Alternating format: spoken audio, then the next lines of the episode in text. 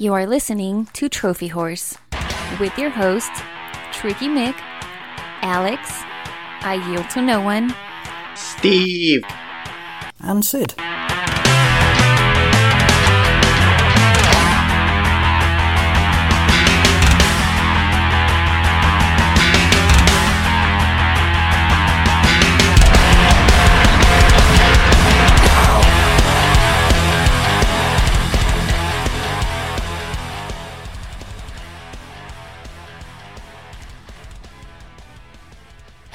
Everybody, and welcome to Trophy Horse. This is episode 526. I'm your host, Tricky Mick. Alongside with me, the man, the myth, the legend. It's Alex.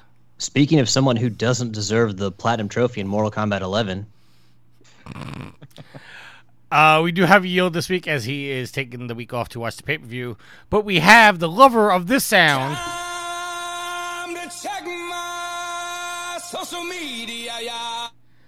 Joseph Priestley. How you doing, sir? It's okay, Tricky, because guess what? Fuck the Rangers, because they lost today. yeah. You you, you want to go there? Oh, I'm going there, sir. You want to use the You- check my social media? Is- How, is how'd that- it is feel that- to lose today? I didn't mind at all. Series I'm pretty is- sure- It's a series now. Two to one. okay, well, first of all, if you're a true fan, yeah, losing pisses you off because you never want to lose a game. It's tricky. Are you a true Rangers fan? I am a true Rangers fan. Uh, the, the, it was a very, very, very good game. Uh, the final score was three to two, and the first four goals of the game were all made on Power the power yeah. play. One even strength And- goal. Yeah, it was a nice and goal the too. And and the last even and the, the goal that put the light that gave the light in the win actually came in the last minute of the third period. So the Rangers played a good game. They got unlucky at the end. Uh, as a Rangers fan, I know like you know t- you know fans often you know criticize the referees, but I think there was a lot of soft calls in the third period. On both Uh, sides, dude- and, and there- there was a lot of soft calls. Oh, yeah, yeah. I'm not. I'm not saying. game. I'm not. I'm not saying against the Rangers. I'm saying there was a lot of soft calls on both sides. Uh, there was one particular call where the Rangers were uh, called for goaltender interference, in which I think our guy was pushed into the goalie. But hey, they made two calls on the other side. Okay, I understand that. The tripping call at the end on uh, Mika, I think, was uh, a bad call. Uh no, he tripped that dude. He was on a breakaway and he stopped him from scoring. So that's that's gonna get I- called every time, dude. Every I, I know, but it, but the what they were letting go for the length of the game to call that at that moment, I think was a little weak. You know, I, I'm seeing a pattern here, and Joe, you can back me up on this if you see the same thing. Tricky only compa- complains about the re- the officiating, whether it be from the home office or from the refs on the rink, when the Rangers lose. He never talks about officiating how bad it is when the Rangers win. Yeah, I definitely I definitely see that pattern, Alex. Joe, no, Joe, no trolling, okay? And I expect you to be honest and be straightforward here. When it comes to the Rangers, are they not hated by the home office? Bro, they're hated by everybody. Nobody ever Okay. wants to see that. It's they're like a they're like a Canadian team. Like the NHL doesn't want to see them win anything. every single official review that has gone to Toronto or New York, and that's where the people that make the call. Like uh, if you watch football, you know when they do a, a you know a replay uh, review, it it's the referees on the on the field that look at the play and they make the determination. When in hockey, it goes to Toronto or New York, wherever the home office is uh, operating out of that day, and those people make the call, and then they tell the referees what to call on the ice. Every single call in the playoffs that the Rangers have had go uh, for official review has gone against the Rangers, even ones that were legitly like bullshit. And everybody, even the other team, was like, "Yeah, that call was bullshit." Every single call from the home office went against the Rangers. Hey, sometimes that's gonna happen to you, unfortunately. So, uh, as I'm looking now, uh, Alex, you never updated trophies, did you? Uh, well, Yield's not here, and he usually does that. So I, I I just didn't think, I didn't think about week. it. Well, I assigned it to you, sir. No, you didn't. You up. never said If- update the if I- trophies. If I have to read mine on air, I can. I have mine brought up. So Wait a minute, hold on. Is this is this school? Are you giving me homework? Did did Uh, well, you know, if you actually opened up the agenda, you would see that it was assigned to you. I assure you that I definitely did not open up the agenda because that's never been discussed before. We didn't know that there was assignments on the agenda that you were assigning things to. Like people, If- if- like I didn't. If I knew that there was like some kind of thing, like a to-do list, like a chore list that I had to do, I would open it a lot more. But this was un- was not discussed prior. This is you're bringing this up right now. You're trying to make me look bad in front of the, fa- the, the Oh, listeners. because- and I assure no, you, I- I can make myself look bad enough. You look bad enough because you never open the agenda unless you're hosted. Uh, okay, I can still. You read the entire article here on the show. Also, Not I all the time. I also don't talk out of my ass most of the time, so I usually give a very well informed opinion on the things that we talk about. All right, well, keep vamping as I'm trying to update this now. Oh, now you're giving me more homework, Tricky, you son of a bitch. Look, I graduated from school a long time ago. How, how about you this. and Joe talk about the bullshit promotion called AEW? Why update the trophy list? Look, here's the thing. This isn't a wrestling podcast. Yes, we said there is some crossover between our listeners, but this is not a wrestling podcast. People come here for the hard hitting PlayStation. Well, they come here for our uh, our opinions and our take on things because also the anecdotes, like you know, Tricky putting his feet to toilet. Uh, that's what they come here for. they don't come here for you know just here's your news update. Like sure, they I'm sure they enjoy that, but they want to know how we feel about that stuff. So I feel Besides, great. we- I, I feel great about AEW. I mean, it's a great promotion. I have I have my complaints, but you know, overall, like I there's definitely better than WWE. Like their their their wrestling, uh, their shows are more entertaining and better quality than WB. I would say the wrestling's never been the problem in my WWE watching. The wrestling is not the problem. It's not the wrestling. It's the stories behind the wrestling matches that are the problem with WWE. They just don't care anymore. They hadn't I cared s- since the network, honestly. They they are better and more traditionally cha- trained, like more classically trained. So you, you know stuff like that. But you look at someone like Omos, and yes, there is bad wrestling in WWE. So I mean, it's not all it's not all over the place, but like just There's really bad wrestling in AEW too. Like I wouldn't say like I wouldn't say like that's not something I can say goes one way or one one way or the other. It goes both ways. I, I just think AEW does a better job at telling longer stories and stories I give a shit about. And not like having their championship on both their championships on one guy, which makes absolutely no fucking sense. Well, they they also you know are e- entertaining instead of being boring as hell because WWE is boring as hell.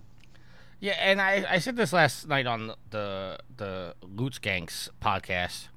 Uh, it, it it really bothers me that AEW, like as much credit as everybody gives them, they only get success as they're referencing WWE. Even like the the the MJF promo that they just that just happened, that only really gets any press because of how hard he went into how Tony Khan is refer- eh, you know bringing in all the WWE guys, and now all those guys are making more money than MJF.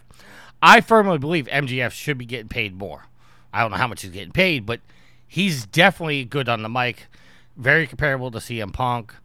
Um, but it's it, I, I it seems to me that anytime I see an AD, AEW highlight, it's solely when they were referencing WWE in some way. And if and if you can't stand on your own two feet without having to reference another company, then Here, it it, it, it, it diminishes your work, in my opinion. here's the thing: uh, the Wardlow MJF storyline did not include anything about WWE, and of course CM Punk and MJF. Like MJF, they're you know he's teasing going to WWE because he's trying to build heat as a heel. He's doing it magnificently, and you have CM Punk who came from WWE, hated it there. And yes, of course, they're going to is it going to come up naturally, going to bubble up in their conversation in their promos. But MJF and Wardlow was not about WWE at all, and that was one of No, the best but- programs of the last. That's better than the Brock and Roman program. Name me a better program in wrestling uh, from WB than CM Punk versus MJF or MJF versus Wardlow. You can't. Nowadays, You can't Can't. because all the WWE programs are fucking garbage. The lead up to Brock and Roman was probably the best thing they've done. Well, maybe Bianca and and and Becky. Uh, maybe that one was better, but like you get to the match actually for Roman and Brock, and it's awful. Like it's it's a, a by numbers Brock match, and he's so fucking boring. I if you want to do promos and you want to do just like wrestling entertainment, like on a normal SmackDown or Raw, like you know Smash stuff, that's great. He gets in the ring, I don't give a shit because it's awful. Like he can do the moves, but he does like five moves, and you know exactly how the match is going to go. listen, I, I don't want to defend this year's WrestleMania because I, I I will agree that it should not have been Brock and Roman, but that match was not as good as it could have been because they both got injured halfway through the match. Well, also the Bobby Lashley Brock Lesnar match at Royal Rumble was not as good as it could have been. It because it's a Brock match. They do the same things. So you know what? You're back. You're I- done vamping. I- I, put this put this at the end of the show. Don't don't make people sit here and you know people who don't want to listen to wrestling listen to this talk. Um, but let's get let's get back to PlayStation. Well, I just finished the trophies. I am level 682, total trophies of 16,729 with 372 platinums. Alex? Yeah, still didn't open the agenda. You got me, homie. Oh my God. Look, you told me Even to I- vamp, and I was I focusing on up. that. You, you could have vamped and then that time brought up your trophies. You're level 457, total trophies of 7,932 with 124 platinums. Sir. Yield is Sir, 400, will have you level know- 473. Total trophies of 8,477 with 152 platinums. I think he got another one. Sid is level 602, total trophies of 12,599 with 288 platinums. And Joe? I am a level 438 with a total trophy count of 7,092 with a total platinum count of 28. Tricky, did you do the uh, 124 and 123? No, I did not, and I'm not doing it. Oh, 100 Joe, you for sh- Alex, we have 124 platinums in 123 games. Also, I will defend myself because one, I was focused on wrestling talk with you guys, my friends, and I've got a delicious boba tea I'm drinking, and I've got a jar of peanut butter I'm snacking on. I got way too much going on over here to be worried about opening some agenda tricky made. Yeah, for the record, I made this week's agenda because you know Alex can't be trusted with him. Yeah, Alex just stays up till two o'clock in the morning editing podcasts for our, our listeners. A- and Joe, Joe, I'm there. Yeah. you said you said you're rolling a total trophy count. No, I didn't. I got it right off my PlayStation. It's accurate. And what'd you say? What I say? I'm a level Yeah. 438. Right. I have a total trophy count of 7,092 trophies and a total platinum count of 28. Seven thousand ninety-two trophies. Yes. Then why does your account say nine thousand sixty-four? I don't know. Oh, I'm an idiot. I read I read my bronzes. yeah, it's 9,000 know what? it's 9,064. I'm fired. Yes, you are fired. Jesus. I, I gave you a chance to redeem yourself too. Ah, that's too great. You can't fire me. I don't work in this van. Uh, all right, so uh, let's do a little housekeeping here. Uh, I'm gonna bring down the house for a second because I want to have a heart-to-heart conversation with you guys. Uh, because I think one of the important things uh, with this show is that you guys don't. You know, the truth is, you guys don't come to us for the news. You come to hear us talk. You hear, you know, you want to know what's going on in our lives and whatnot. Uh, so uh, let's get the sad news out of the way. Um, after last week's recording uh, on Memorial Day, uh, unfortunately, I suffered a loss in my family. My dog, Bella, uh, passed away suddenly. Uh, we were told she had some health problems. Um, she was actually born with two defects in her heart, on each side of her heart. And from what the vet told me, that uh, pit bulls that have that kind of defect in their hearts, they normally don't last past two years. Uh, Bella actually made it to three days before her 10th birthday. Um, and then, uh, you know, the vet told me that, you know, at the time that I would expect to have her from anywhere from nine to 16 more months, but to, you know, not really focus on that because she's already beaten the odds, so she's already doing much better than she ever anticipated or they ever would have anticipated. And then uh, on Monday, um, I went to go see the goddess, and within 10, 20 minutes of me being there, uh, Bella's heart just gave out, and she passed away in the goddess's arms. So it sucks. Um, I've had a very rough week. Uh, it's not something that like I don't ever thought I'd be this emotional about. Um, I know losing pets is a uh, a big thing in people's lives and whatnot, but um, I haven't lost a pet in probably like 30 years, and I never thought it would hit me the way it has. And there's been a couple times uh, I've been tearing up, I've been crying. Uh, I still find myself reaching over to pet her because she always sat on the couch next to me, only to realize she's not there. Um, so, if you guys haven't heard from me in the last week or whatnot, or you don't hear from me in the in you know in the upcoming weeks, I'm still trying to process this. This is much harder than I ever thought it was going to be. So, um, Yeah. that's what's going on in my life. Yeah, I mean that makes complete sense. I, I'm a pet owner myself. I have a one dog, and well, we have a dog and two cats. And honestly, w- you know, that day, whenever it happens for for our pet, it's the day honestly I dread the most. Like not even my own. It's the pets, um, because you know you think about it. Like the cats sleep next to us on the bed. Athena always sits in her, you know in one of our laps when we're watching TV. Like they are, you know, you don't you, you know you think we like our, our human friends like oh our best friend blah blah blah. But like really our, our pets our animals are you know like for a lot of us they're like kids and they're like our best friends because they're always there and they always show you the love they need that you need. So i i i mean it hit me hard because tricky called me when i was at work and and the goddess was there too. And it was it's rough to hear because you know it, Tricky had discussed this with us and, and Bella's, you know, the time that she had left. And, you know, it, it's never enough time. Like any time you spend with somebody's never going to be, it could be like 70 years or two years, and it's never going to be enough time at the end, you know, let's be honest with that. Uh, but it hit me particularly hard because, you know, we'd all come to know Bella through pictures and video. And also, like, as a dog owner myself, as a pet owner, you know, a pet, an animal lover, it's just a rough thing to hear that somebody has to go through that because, you know, at some point you've either been through it yourself or you're going to have to go through it. And so it, uh, it hit me, you know, particularly hard as well. Uh, not not as you know nearly as hard as it hit Tricky and the Goddess, but it was it was awful to get that phone call because you you would hope that Bella would have as much time as possible left, and she just unfortunately ran out.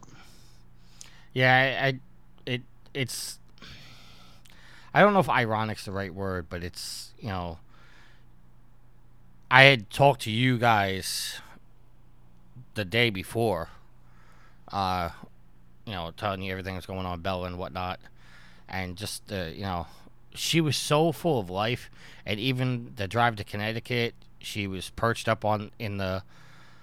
She always had her back feet on the the back seat, and she had her front paws on the center console. Because anytime we drive, she was always looking out, like she was on guard duty, just to make sure, checking out everything.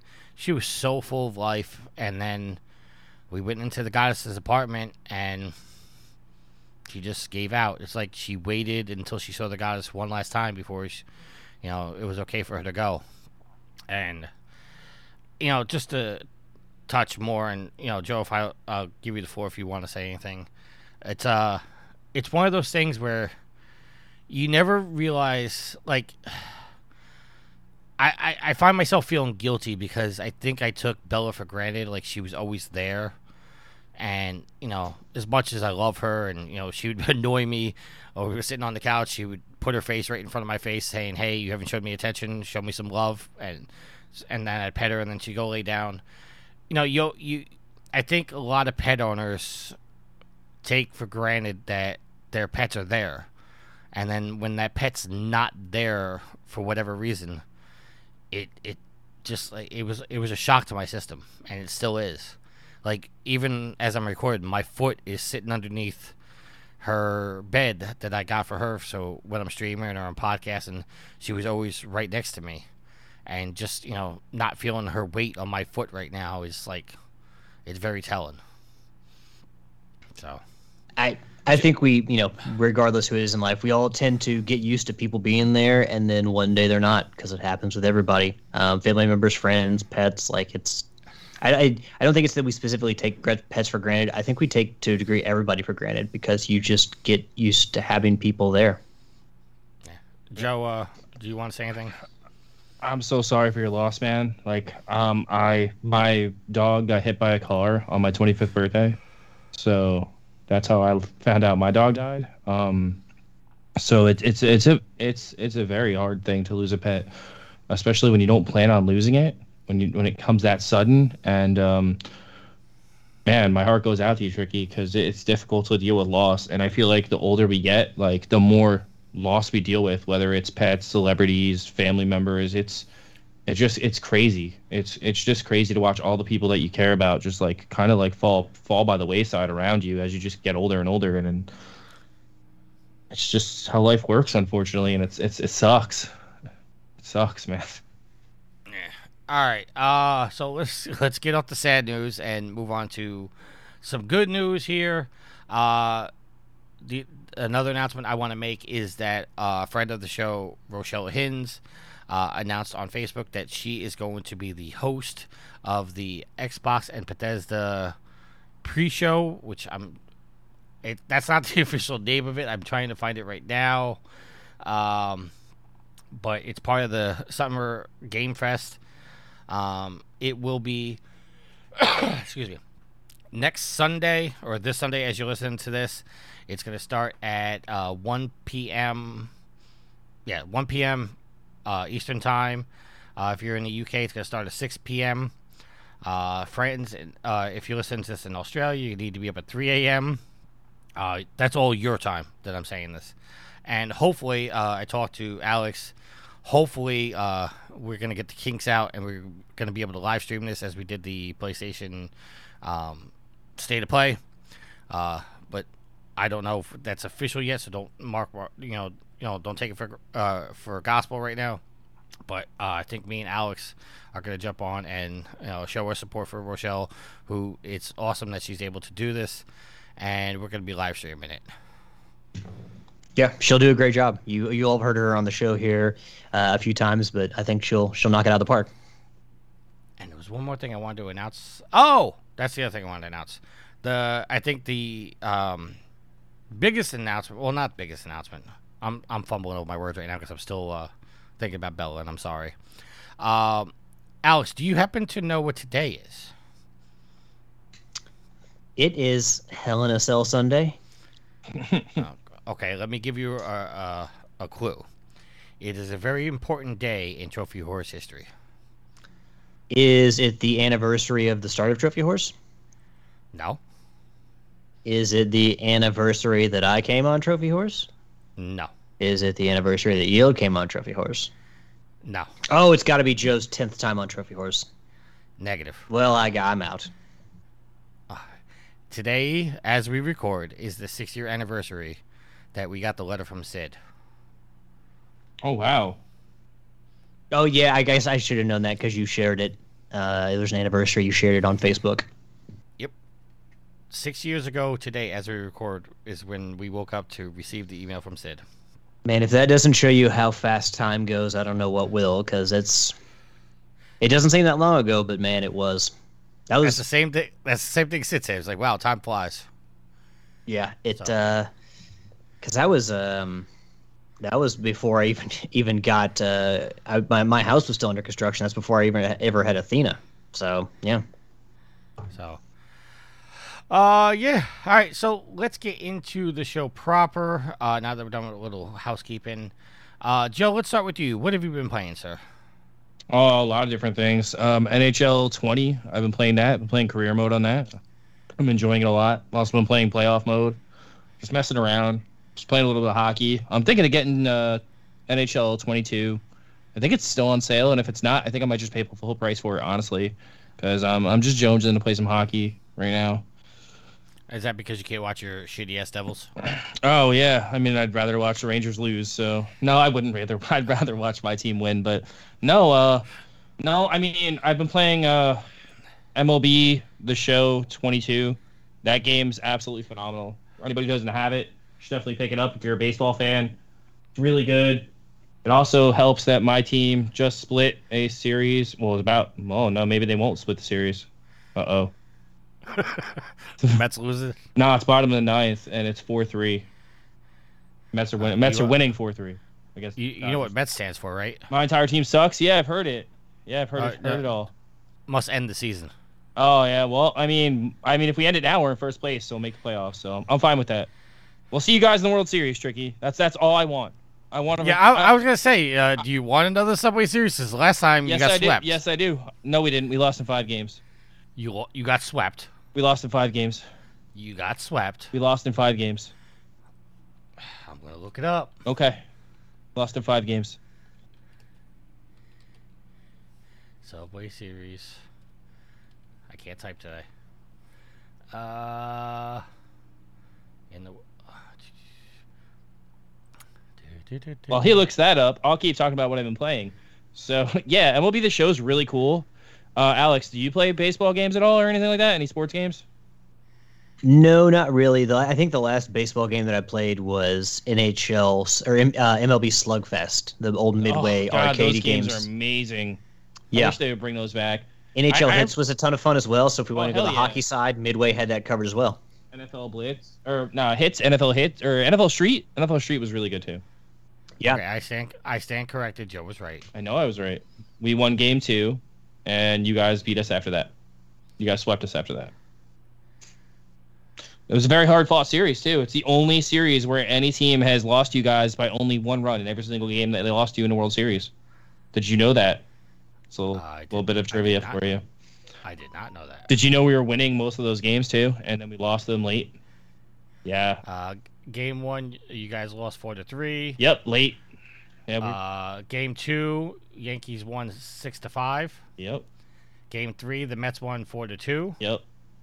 And games four, Yankees won three to two. And game five, uh, Yankees won four to two. Oh, okay. You did beat us by more than one run in one of the games, but yeah, that was a very close series. It was a very good Well, two- series. Two games. Very, very good game. Very good series. No, no, I apologize. That's one Mets game. won. Mets won one game by two more by two runs. Yankees won one game by two runs.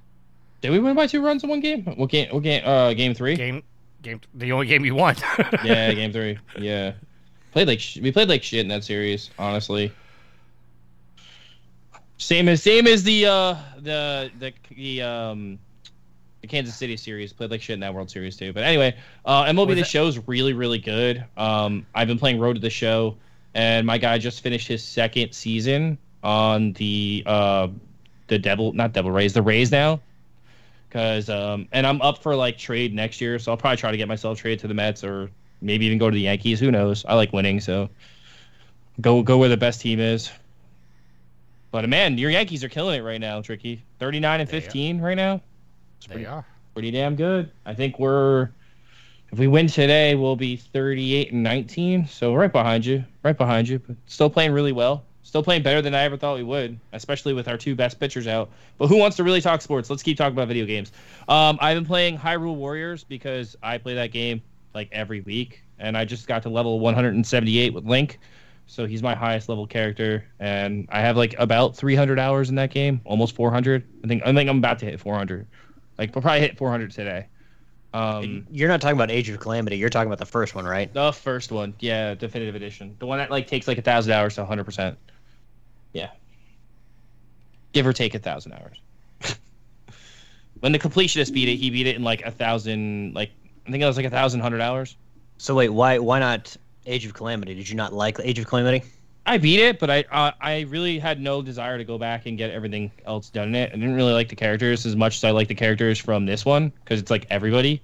It's like Tingle and all the other cool characters from the series and Midna and all this. Like, I liked the way this one kind of like pans out better character wise compared to the um, Age of Calamity because you really only get to play with people from the Breath of the Wild series for the most part, unless you buy the DLC. You get a few DLC characters, cool DLC characters, but and I won't spoil what they are because they're pretty cool. So for anybody who wants to play the game, uh, and I'm super excited for um, Fire Emblem Warriors Three Hopes, which comes out at the end of this month, which is probably all I'll be playing all summer. Because that one has like 18 playable characters, so it's gonna be really good. I'm excited. And uh, Alex, did you see the Pokemon trailer? So I have not watched the trailer for Scarlet and Violet. I did see the new some of the new Pokemon, including Lechonk, the Yeah, adorable man. pig, and then I saw I saw all of them. One of they showed one of them's like a a Pawmi, like a little cat. It looks like, and Yeah, you've got an avocado Pokemon. It seems like, This- which is gonna be uh, gonna be funny. Like the food based Pokemon, like Vanillite, and um, oh I can't remember the cake from Galar, but uh, they're always. It's always uh, funny to see them kind of step away from the more humanoid ones or the more animal based ones. The I mean, they gotta leg- be running out of animals at this point, right? it's true. I am gonna have trouble picking a starter because I do like all the starters: Sprigatito, Quaxly, and uh, Fuecoco. I like all of them. It's gonna come down to what their, as always, a lot, a lot of times it comes down to what their final evolution looks like. But oh, uh, I'm going Quaxly. I want. Yeah, I I, mean, want Quaxly. I tend to go with the water types. I went with Sobble last game, but uh, the legendaries. I like the look of these legendaries. They look like dragons. Like very very odd looking dragons, but they look cool. Uh, so I think I'm gonna go with violets because I like the the violet legendary better. What about you, Jay? Oh. Uh, I'm gonna go scarlet. My favorite color is red, so it's as close as you're gonna get to red. Well, so well, there you go. I'm gonna I'm gonna go red. Um, I'm really excited. Uh, they they announced some other news about the games, uh, particularly that the catching mechanic will go back to the original catching mechanic. It will not be the catching mechanic from uh, Arceus. So you will have to, you will Oh. have to battle Pokemon to catch them, but it does not mean the mechanic won't play out the same way. It just means you have to battle them this time. Uh, I I'd heard a lot of positivity because I never played Arceus Legends, but I it seemed like the people who played that game really enjoyed that catching mechanic, and You To haven't me, picked like- that game up yet? no, and I'm not going to. I really think you should get it. Like because there's just so much to do in that game. It's it, it's more it's it's a very Alex ass game. Like 100%. Like it's it's very cool. You should definitely play it. If you've never played it, I think there's a demo you can play on the eShop. I think there is. If there's if there's not, I wait for a sale, but I would definitely pick that game up. It's it's it's really fun. Especially Yeah. because like the main mechanic is not just battling anymore. It's catching and exploration, which I think is a really cool like twist on Pokemon, honestly. Which honestly, honestly sounds more enticing than like the traditional Pokemon formula of get into a battle with a Pokemon. Like you gotta, you know, encounter him, go into the screen, and like I, I wish they would keep the catch, catching mechanic from Arceus. I think that's gonna catch get them a little bit of flack for not keeping that because I don't want to. I don't know. I just the old style Pokemon games they need to change, which is I why Arceus was such a like a breath of fresh air. So I, I like having to just constantly catch Pokemon or do like really. Let's be honest, the Pokemon battles aren't fun. Or at least I don't find them fun. So I mean, they're too easy. That's that's They- my only problem. I don't, I don't I don't think that they're not fun. They're just too easy. Like I I liked Sun and Moon because I would sit there and like level all my guys up to 100 with all the candies and do all this other stuff and try to catch everybody. Like I really liked that game because there was just so much to do. Not because it like did anything revolutionary with Pokemon. I just thought it was it was a fun game. And a game I like to sink a lot of time into. I actually haven't played um Snap yet, but I've I've heard you talk about it a bunch of times on the show and how much like time you put into it and energy and you said it wasn't a slouch of a game to finish. You said it was actually pretty like intense to finish. So Yeah, I mean, it, I- I so I really enjoy photography. I used to, you know, not recently, but I used to. I have like a nice camera that my dad got me for Christmas years back, and I would take it like just downtown Louisville and just take pictures of downtown Louisville, and it's just something like I'd like to do, you know, a way to spend my time. And honestly, for me, Pokemon Snap, I love that game because it was a I I, I got really kind of burnt out on Pokemon Sword and Shield, and it was a game that I could still be within the Pokemon universe, but it was completely different. It wasn't like, oh, do these to me unfun battles. Oh, catch 400 Pokemon. Oh, this one broke out. You gotta try to catch it 60 more times. Like, so it was just kind of like something different, but still within the Pokemon uni- universe. So I loved it. The one knock I will have for Pokemon Snap, because the one thing that's cool about that game is it's not just about scoring the best on the uh, the photos you can. There's also puzzle elements to it. You got to do certain things within the level to get Pokemon to act a certain way, so you can get a certain photograph, or to you know get certain Pokemon to show up in a level. You have to kind of do some kind of puzzle element. You know, do this step, do this step. So figuring all that stuff out is really cool. I think they went kind of overboard. Like, so the first Pokemon Snap, you could get like it was like the blockbuster rental. You go rent it from Blockbuster, play it for the weekend, and then return it. It was over really quick. This one, I think they went way too far in the other direction to where there are so many unique pictures you can take of the Pokemon that it took me hundreds of hours to do it. And honestly, by the end of it, I just was kind of um, a little sick of it. So I think that they're they so each Pokemon you take like a one star photo, two star photo, three star photo, or four star photo, and that's for all the Pokemon. So there's over 800 different unique photos when you consider that there are over 200 Pokemon, and that takes a while. And it's um, some of them are really well hidden, which makes a nice puzzle element to it. But also, like I think that if they cut it down to three different photos, and by the way, the stars have nothing to do with quality. They're basically a pose. So when a, a Pokemon is in a certain type of pose, like one Pokemon may jump out of uh, one of the boss Pokemon may take may like jump out of water and do like a spinning like whirling tornado in the air. That may be a three or four star, um, whereas just taking a picture of the Pokemon out in the wild is a one star. So. Uh, I think they really would have helped themselves by just doing like one star, two star, three star instead of having four stars for all of them, because that just gets to be too much picture taking. So the mechanics of the game and the the you know they picked you know a lot of really cool Pokemon. I I, I love the scenery and I love the mechanics of the game. I just I think it gets a little old having to get through if you're gonna hundred hundred percent complete everything and get all the photos. But um, but otherwise, yeah, I, it's a phenomenal game. I love it. So, No, that's So, but- awesome. but just- but just getting through the story, you're not going to have to go through all that. You can you can certainly do less to get to the end. So, No, but uh, you know that's the thing that drags me into Nintendo games. Like, I always feel like because Nintendo has to have like a arbitrary like trophy. Well, they don't have a trophy system. I feel like when you're trying to 100% a Nintendo game, it just feels different than a PlayStation game because you got to do like everything. It's not just like what they tell you to beat it to get like a platinum or whatever. So I feel like I try harder to finish my Nintendo games just because I I feel like there's just a way we used to play Nintendo games, and I still do to this day. Like I don't I don't feel that way about PlayStation games in general as much as I do with my um my Nintendo games, honestly. yeah, I mean, for me personally, I like the aspect of Nintendo games where they don't have the trophies tied to it because you play a game as long as you want to play it, and then you can just be done. Like it's all based on the in-game gameplay as opposed to, well, I got to go now that I've beaten the game, uh, I got to go finish the trophy list. Sometimes I enjoy doing that. Other times it's just nice to have a Nintendo game where that's not tied in. So I do definitely appreciate that it. I, I stopped playing to the point that I want to stop playing.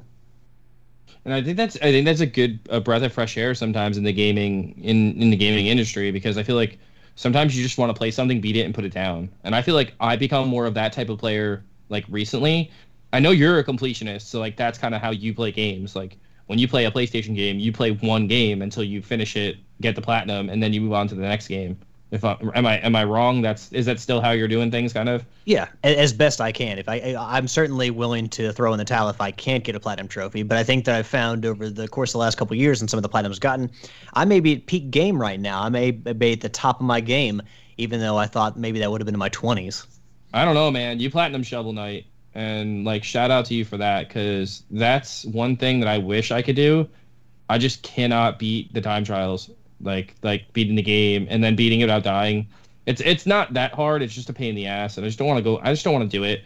It's kind of like you know how Tricky says like Last of Us is his favorite game, and he won't go back and platinum it because he doesn't want to ruin the experience of playing Last of Us. That's how I feel about Shovel Knight.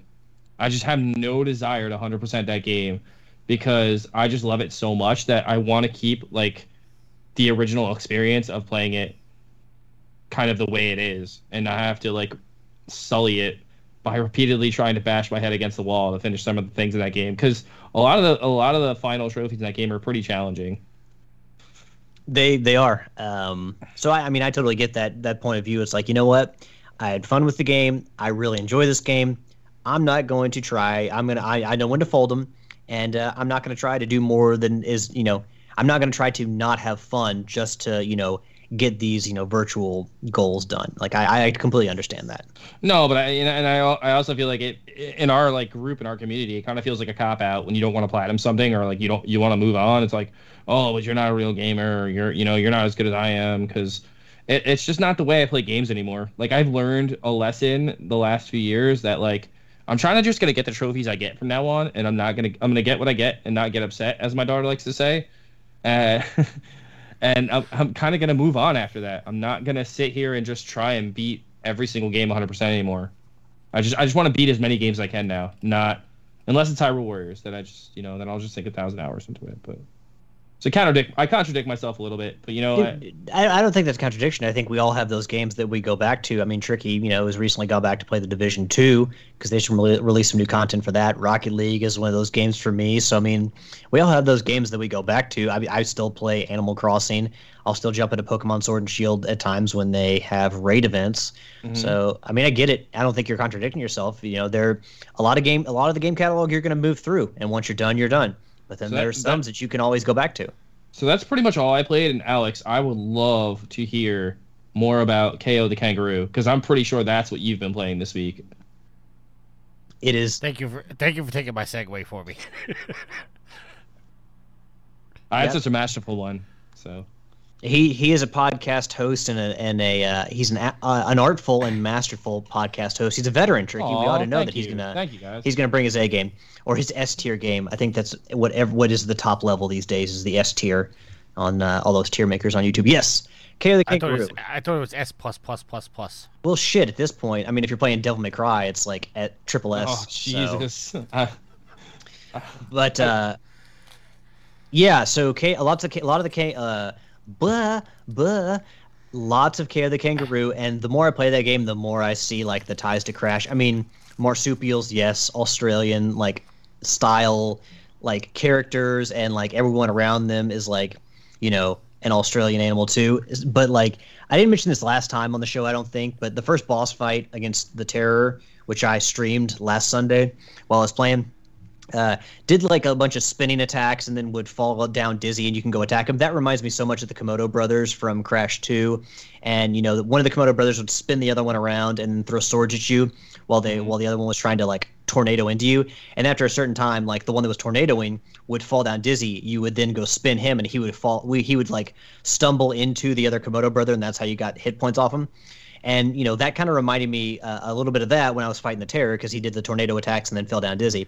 But there's a ton of stuff in this game, like like there's uh, I don't know if you guys remember from Crash Warped when you're playing that game, which is the the third game on uh, the PS1. It uh, there's like grates that Crash would hang down from, and that was part of the challenge of getting through the level. Is you'd have to hang on through the grates, and you know sometimes spin enemies while you were doing that, or you know avoid traps and stuff like that. In this game, there's kind of a similar situation where Kao hangs down from like vines and stuff, but he does it with his ears. So instead of just holding on with his hands, he does it with his ears. But I mean, it's still very reminiscent of that. They even have levels. Do you remember the levels where you guys run like you'll run towards the screen and you'll have to avoid like stuff coming at you? Like in Crash Two, it was the polar bear. In the in the first game, you were riding a hog, and uh, well, no, was it? Yeah, I think there was even one. running from the boulder in the first one. Yeah. So those those type of levels, there's one in this game of that where you're like there's a giant like ape after you and he's on a, a log and rolling after you and he'll smash you if you if you're not fast enough so you got to run towards the screen away from him so there's a level like that that reminds you of crash so, i mean they you know i said it before and dupes and i had this conversation on the stream this is very much like a dumbed down crash game uh, kao himself like he's kind of a dumb character. Like his writing's very childish and kind of insipid. It's kind of stupid and like as a character, it's kind of like okay, I could take you or leave you, because your your your the writing for you is just really kind of like the, the character development is just kind of kind of dumb. It's just kind of not there. But you know the gameplay and the levels, they're a lot of fun. I think I don't know how many uh, levels there are. I'm on the last world, I believe. The last, uh, or I'm coming close to the end. I've done nine levels so far each so three hub worlds three levels each so 9 levels. I don't know what this last one looks like because i've just beaten the third boss and i'm moving on to the next um, world or hub world or you know whatever it turns out to be. But yeah i mean i still enjoy the game as much as i did before. Like i said if you want story don't play this game. But if you just want a fun the game that's fun to play and uh, Wiz kind of reminds you of Crash Bandicoot, and you can kind of you know, you know, look past some of the aspects of it being like kind of homage or you know something like that towards Crash Bandicoot, then you get a lot of. You get a lot out of it. So I I'm thoroughly enjoying Kango K- Kao Kangaroo. Not a super challenging game, but a fun platformer nonetheless. So and if you if you grew up on Crash Bandicoot, it's gonna feel like home. So Was that a? It's you get a digital, right? I did get a digital, and I will say that there this game mostly the trophy list, not a lot of trophies, but most of them are gold trophies. So if you want a game that's going to give you a lot of gold trophies and is fun to play, this is a great option. Is um, it's a PS4, PS5 too, right? Yeah, well, n- Does I it cross buy is what he's asking. I don't I think it doesn't. Sh- uh, I will have to look that up because it only shows up under my PS5 um, save data. But of course, I'm only playing on my PS5, so that wouldn't matter. Um, Yeah, I think it is a PS4 to PS5 game. hold on, let me see. Uh, y'all, What I, what was it? 30 or 20 for that? it was 30. That's not bad. I might have to pick that up. 30? I thought it was 40. Okay, Like, I so yeah, want- it's it's uh, I'm- I'm pretty sure it was thirty. I could be wrong like, about that too. Uh, you think I would know a little bit more about this game? Okay, no, so it's on. physical is physical is 40. I know that.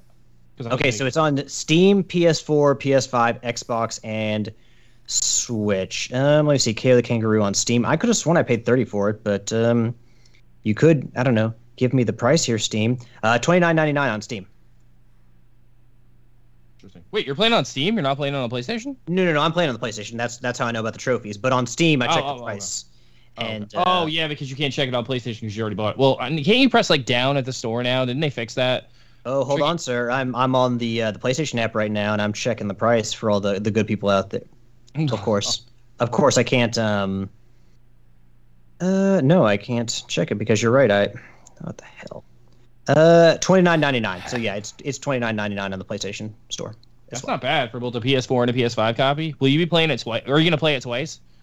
I mean, I've already gone into certain levels to clean up trophies, or, or not trophies, but clean up collectibles. So I've had to go into almost every level multiple times just to find all the secrets. So, No, I mean, will Eh. you get will you get the platinum twice on PS4 and PS5? Or oh no, I don't. I'm not gonna do that. I'm just gonna get it once. I don't know, man. don't- The game might be good enough to do it though. Like I like I I beat Crash Bandicoot on the four and the five, and I thought, did you play it on the five yet, Alex? Have you played the upgrade version? No, It's I, you know what? absolutely gorgeous. That game was so challenging that honestly, I don't want to play through it again. I, you know, if it was a brand new game, then sure. But the same Crash 4 that I played, despite how good it was, because it was very good. Uh, Toys for Bob. Was it Toys for Bob?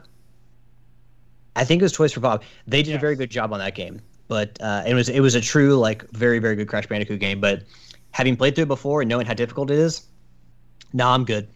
I'm good. The last game. That was the last game they made because then they got turned into a Call of Duty adversary. Which is Well, that ridiculous. that makes complete sense for Activision. Maybe once they um, are brought into Microsoft, maybe that'll change and they'll diffuse other responsibilities out to a lot of those teams, which would be nice. But uh, but yeah, like K the Kangaroo, thirty bucks, totally worth it. Um, solid platinum trophy, not the most difficult game in the world, but at the same time, like it's going to remind you a lot of the games that we grew up on as kids, particularly Crash Bandicoot. Uh, lots of gold trophies, and uh, yeah, no, I, I I still feel the same about it as I as I did before. I wish I could have streamed it this week because I've gotten a little further in the game, and I just didn't have time to stream it between podcast editing and playing Pokemon Go Fest this past weekend or this weekend. So just haven't had the time. Maybe I'll do that uh, on an older, like go back to some of the levels I've already beaten and, and stream it for you guys just so you can see a little more of the game. But very fun game. I like the levels. I like the variety in the levels. Character development, of course, is is goofy and kind of stupid in this game. Uh, but visually, the game is fantastic, and it all, honestly, even as as dumb as the as the um, writing can be, it all kind of fits well into the package because again, the characters are really goofy. It's got a goofy art style, so yeah, I just really enjoy this game. It's kind of one of those games that is going to fly under the radar because there are, but it also came out at the perfect time because there's not a lot of big games out now, so it was a nice little stop off before Assassin's Creed Origins, probably, which just released their uh, 60 frames per second update for the uh, for the PlayStation 5. So I'm excited to uh, to get to try that out in the best possible uh, fidelity that we can. And then uh, yeah, we got the Turtles game, Shredder's Revenge, reportedly coming out in July. So yeah, Oh, moved up to June 16th, my friend. June 16th, even better because you know what? They need to keep that away from the Cowabunga collection. They don't need Konami's probably mean, stupid enough to do it. I I but- really want that Cowabunga collection like now. Like I I was hoping they were just gonna shadow drop that thing and be like, oh, it's out now, because like it's just a release of all old games, and I kind of like that's I want that one more physical than I do uh the new game. Honestly, I mean I'm getting them both physical. I already ordered both of them, so I'm I'm getting them both physical. Uh, so yeah, I mean I I mean as my handle would suggest, I like Ninja Turtles. So I will buy anything Ninja Turtles related. So Did you get the collector's edition or the big? fuck no, I'm not paying 159 dollar 150 dollars for uh, what was it? It's um, it's in a, it's a cloth, like it's a cloth thing. Some trading cards. Uh, Ena- enamel pins for enamel pins. uh, it was 150 dollars. No, Did you- did you have no. new- You're not a real Turtles fan then. No, I'm you- not. Tricky. I could buy four games with the price of that one game. It makes no sense to buy that. Like, I Well, they- love my turtles, but no. The, the No. one cool thing is they have artwork, new artwork from from Kevin Eastman, which is Yeah, really cool. I saw like, that. But I mean, the package itself was kind of cool. It's just I'm not buying. I, I would actually like to have the pins, but quite frankly, I agree with you. That's way too much money. These collector's edition are asking way, way too much money. I mean, so for what I- you're getting there, it was kind of ridiculous. I want to see what Limited Run does for the uh, Shredder's Revenge. That gets announced, I believe, today's date? Tomorrow. It gets announced tomorrow. Sir, did you see that Ground Chuck is in the game? Yes. Uh, did you see that you might actually be Casey Jones is probably going to be a DLC? Well, yeah, of course. I mean, April O'Neil is in the game as a fighter, so you better have Casey Jones. And there's rumors that um, what's his face, um, Usagi Yojimbo might be in the game down the line as DLC. Oh, Like, that would they- be excellent. Like so they have plans to put some characters in this game.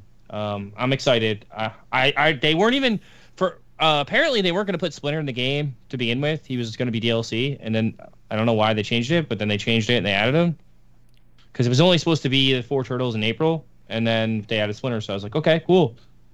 But I, I definitely want to play it. Alex, have you ever played the um, have you ever played the game Teenage Mutant Ninja Turtles uh, Rescue-Palooza on PC?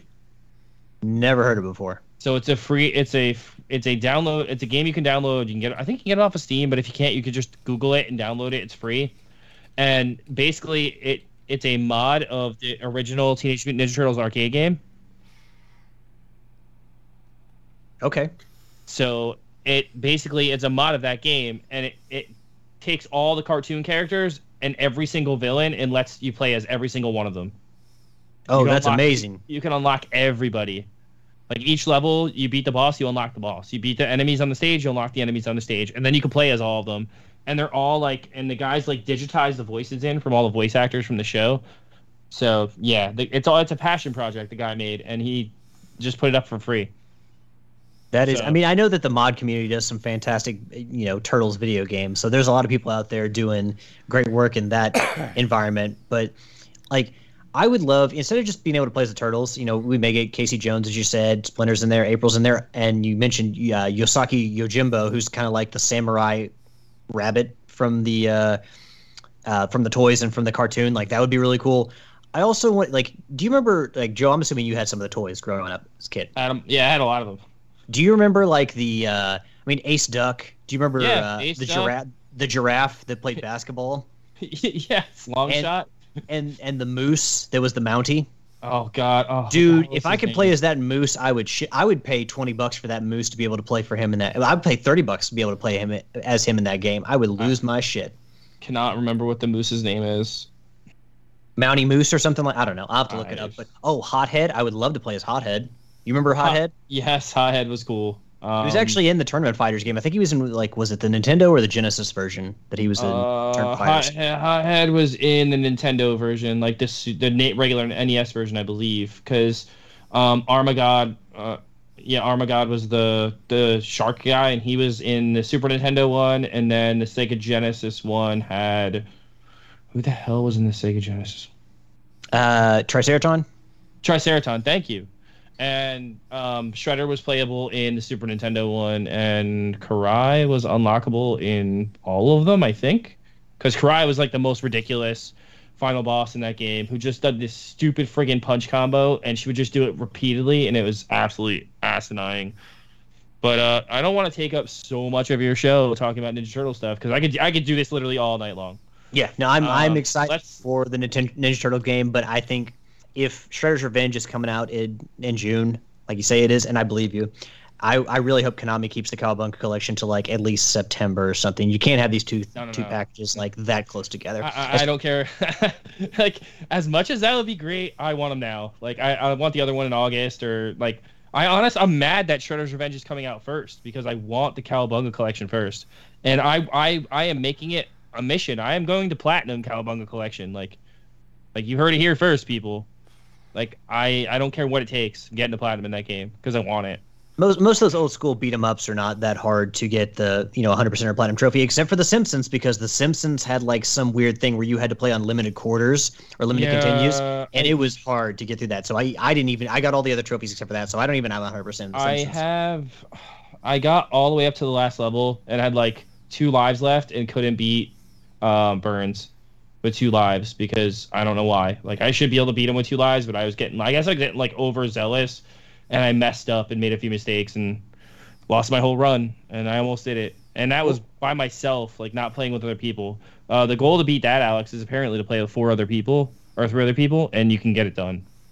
No, well that that would be nice, but yeah, uh, I mean, let's let's face it, those are arcade games, and they you are let's with arcade games you're meant to die, so you keep putting in quarters. So those those games just aren't easy. Well, it, just, definitely, it, de- it definitely stacks the deck against you because they weren't meant to be. Yeah, they weren't meant to be beat like that. Yeah. so yeah, excited. I'm definitely buying the Turtles games. I am going to try my damnedest to platinum those because I'm a huge Turtles fan like you. And w- Dotemu, they were the same people that published Street Rage 4. Uh, different developers, but at the same time, with Dotemu behind two beat 'em ups and with Street Rage 4 getting DLC, uh, Mr. X's Nightmare, you know, after they release the in- initial game, I guarantee you can expect DLC for Turtles, uh, Shredder's Revenge, and probably extra characters as well. So I mean, I I'm quite looking forward to whatever they throw out there. But yeah, uh, mostly Kao Kangaroo for the for me this weekend, dreaming of the Ninja Turtles and their future releases. Tricky, this is your road. I'm here. I'm, I'm here. I'm just uh, you know, giving you guys some time to talk.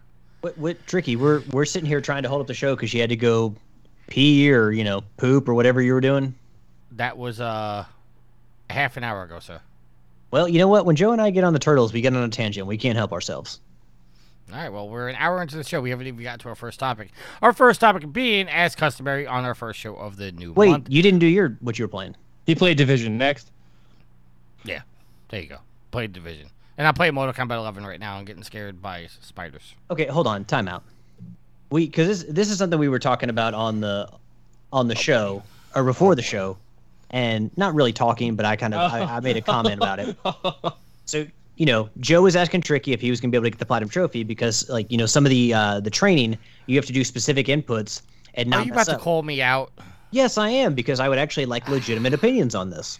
So okay, I'm go gonna ahead. I'm gonna bring it to the listeners. This is going to instead of wrestlers court like they have in WWE, we're gonna take this to trophy horse court, and the community is going to decide.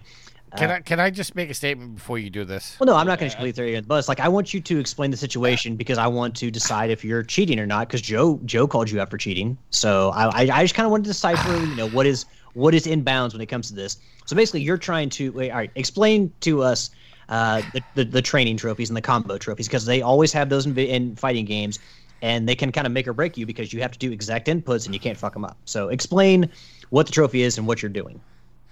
Okay, for the record, before we even start, I know I'm ready to get trolled and told I'm cheating. So the the polling the the audience is is kind of pointless at this point because it, it's already gonna happen. I feel like you die on your own sword now. Like you're damned if you do and you're damned if you don't. And I feel like it's kind of it's kind of warranted because all the shit you've pulled over the years. So like I feel I, feel bad for you, but I don't because you put yourself in this it- situation. it's kind of funny because a lot of things I say come true. So.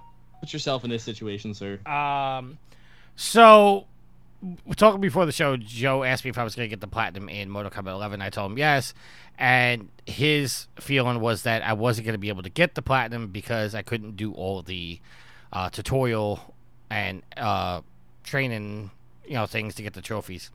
And I explained to him I can because I use macros.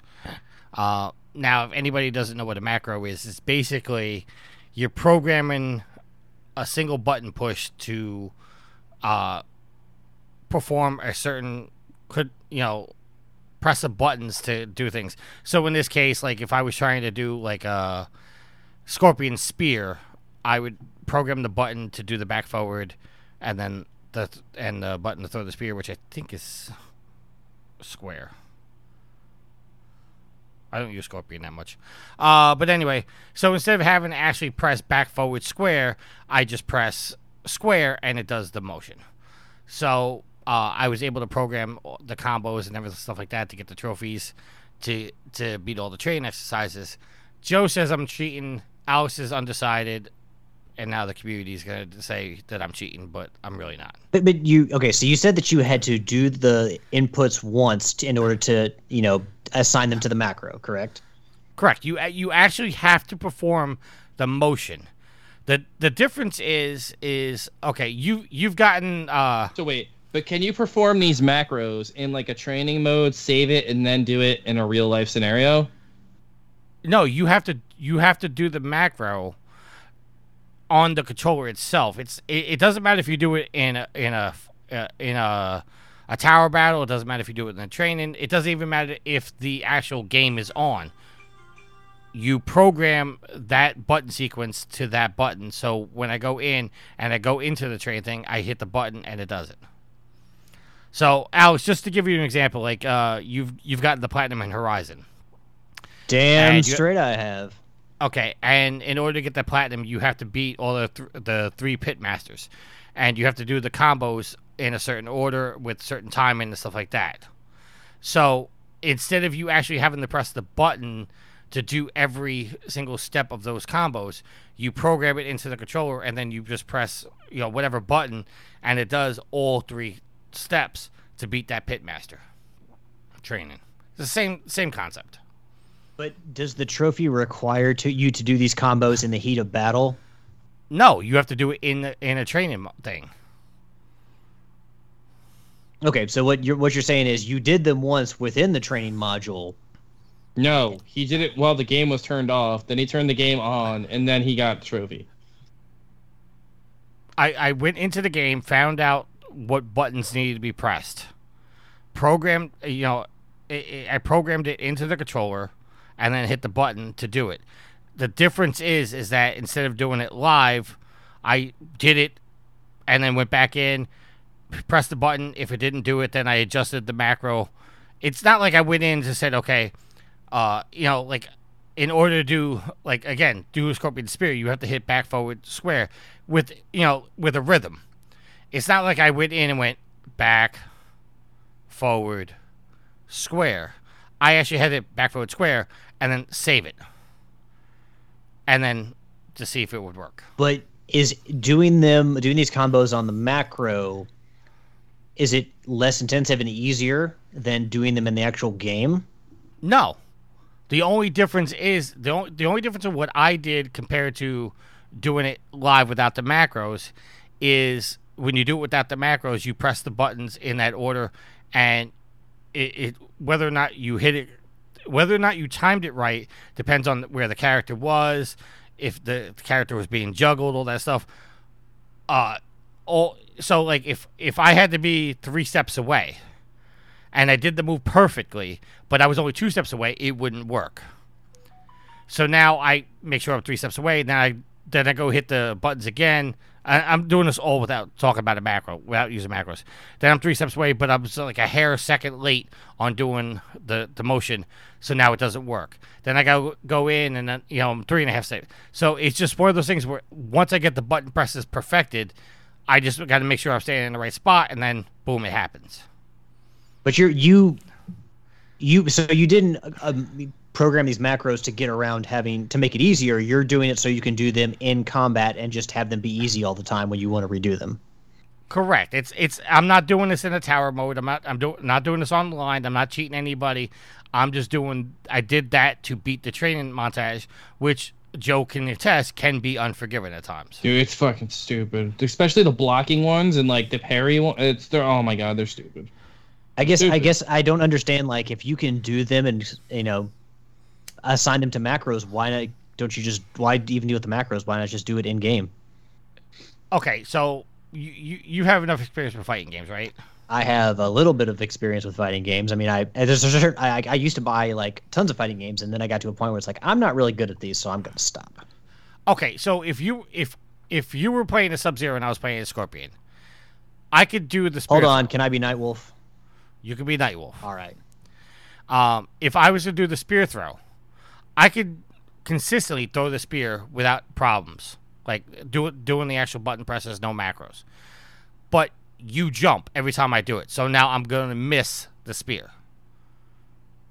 So instead of me having to, to actually hit the three buttons every time, I'm just hitting the one button. I could still miss, and you can still jump over the spear You can spam it now It's- though. but now instead of me having to actually like press three buttons, I'm just pressing one button. That's all it is. But I'm not doing this on like on online matches. I'm not doing this in the actual towers. I did it just solely to beat the trading mode. Wait, hold on. Do you have to win? Because I know that uh, in the previous Mortal, Mortal Kombat game, because the, the the platinum trophy in Mortal Kombat 10 was hard as fuck. Wait, wait, mm, nine or 10? I can't remember. It was one of them. Oh, it was the reboot it was one. ten. It was the one where you had Ten, to get have like to a spill the blood with every character. yeah, ten get ten You, hundred. have to, you basically had to play 24 hours with every character. Yup, yup. Yeah, what were you thinking, Ed Boon? But uh, like, are there trophies in this game where you have to win a certain number of matches online? Yes. Yeah, but they're really easy. The only one that's really hard is like the King of the Hill stuff. But you can, if you find enough people, you can just you can just rig it. Honestly. Yeah, and I, you can find three people and just keep uh, doing King of the Hill. Like, okay, me, you, and Joe go into a King of the Hill match. I mean, if Okay, you want to do I'm it, gonna Tricky, win- I'll do it because I I I'll, want. I'm gonna I'll win ten in a row, and then Joe will win ten in a row. You'll win ten in a row, and just every time we do it, make sure you get mad respect because I think you gotta give like a thousand respect or ten thousand respect. Yeah, King of the Hill. yeah. Um, but yeah, it it's I think the hardest trophy ever associated with a with a, a Mortal Kombat game was we had to win ten ranked matches in a row. I've done that, like legitimately.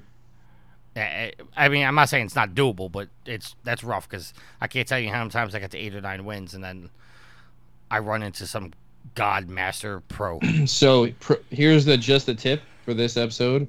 Um, if you're gonna do online trophies and fighting games, your best bet to get them is the day the game comes out, or like the week comes out, or if it goes like free to play and like it goes on like a PlayStation server or like an Xbox server.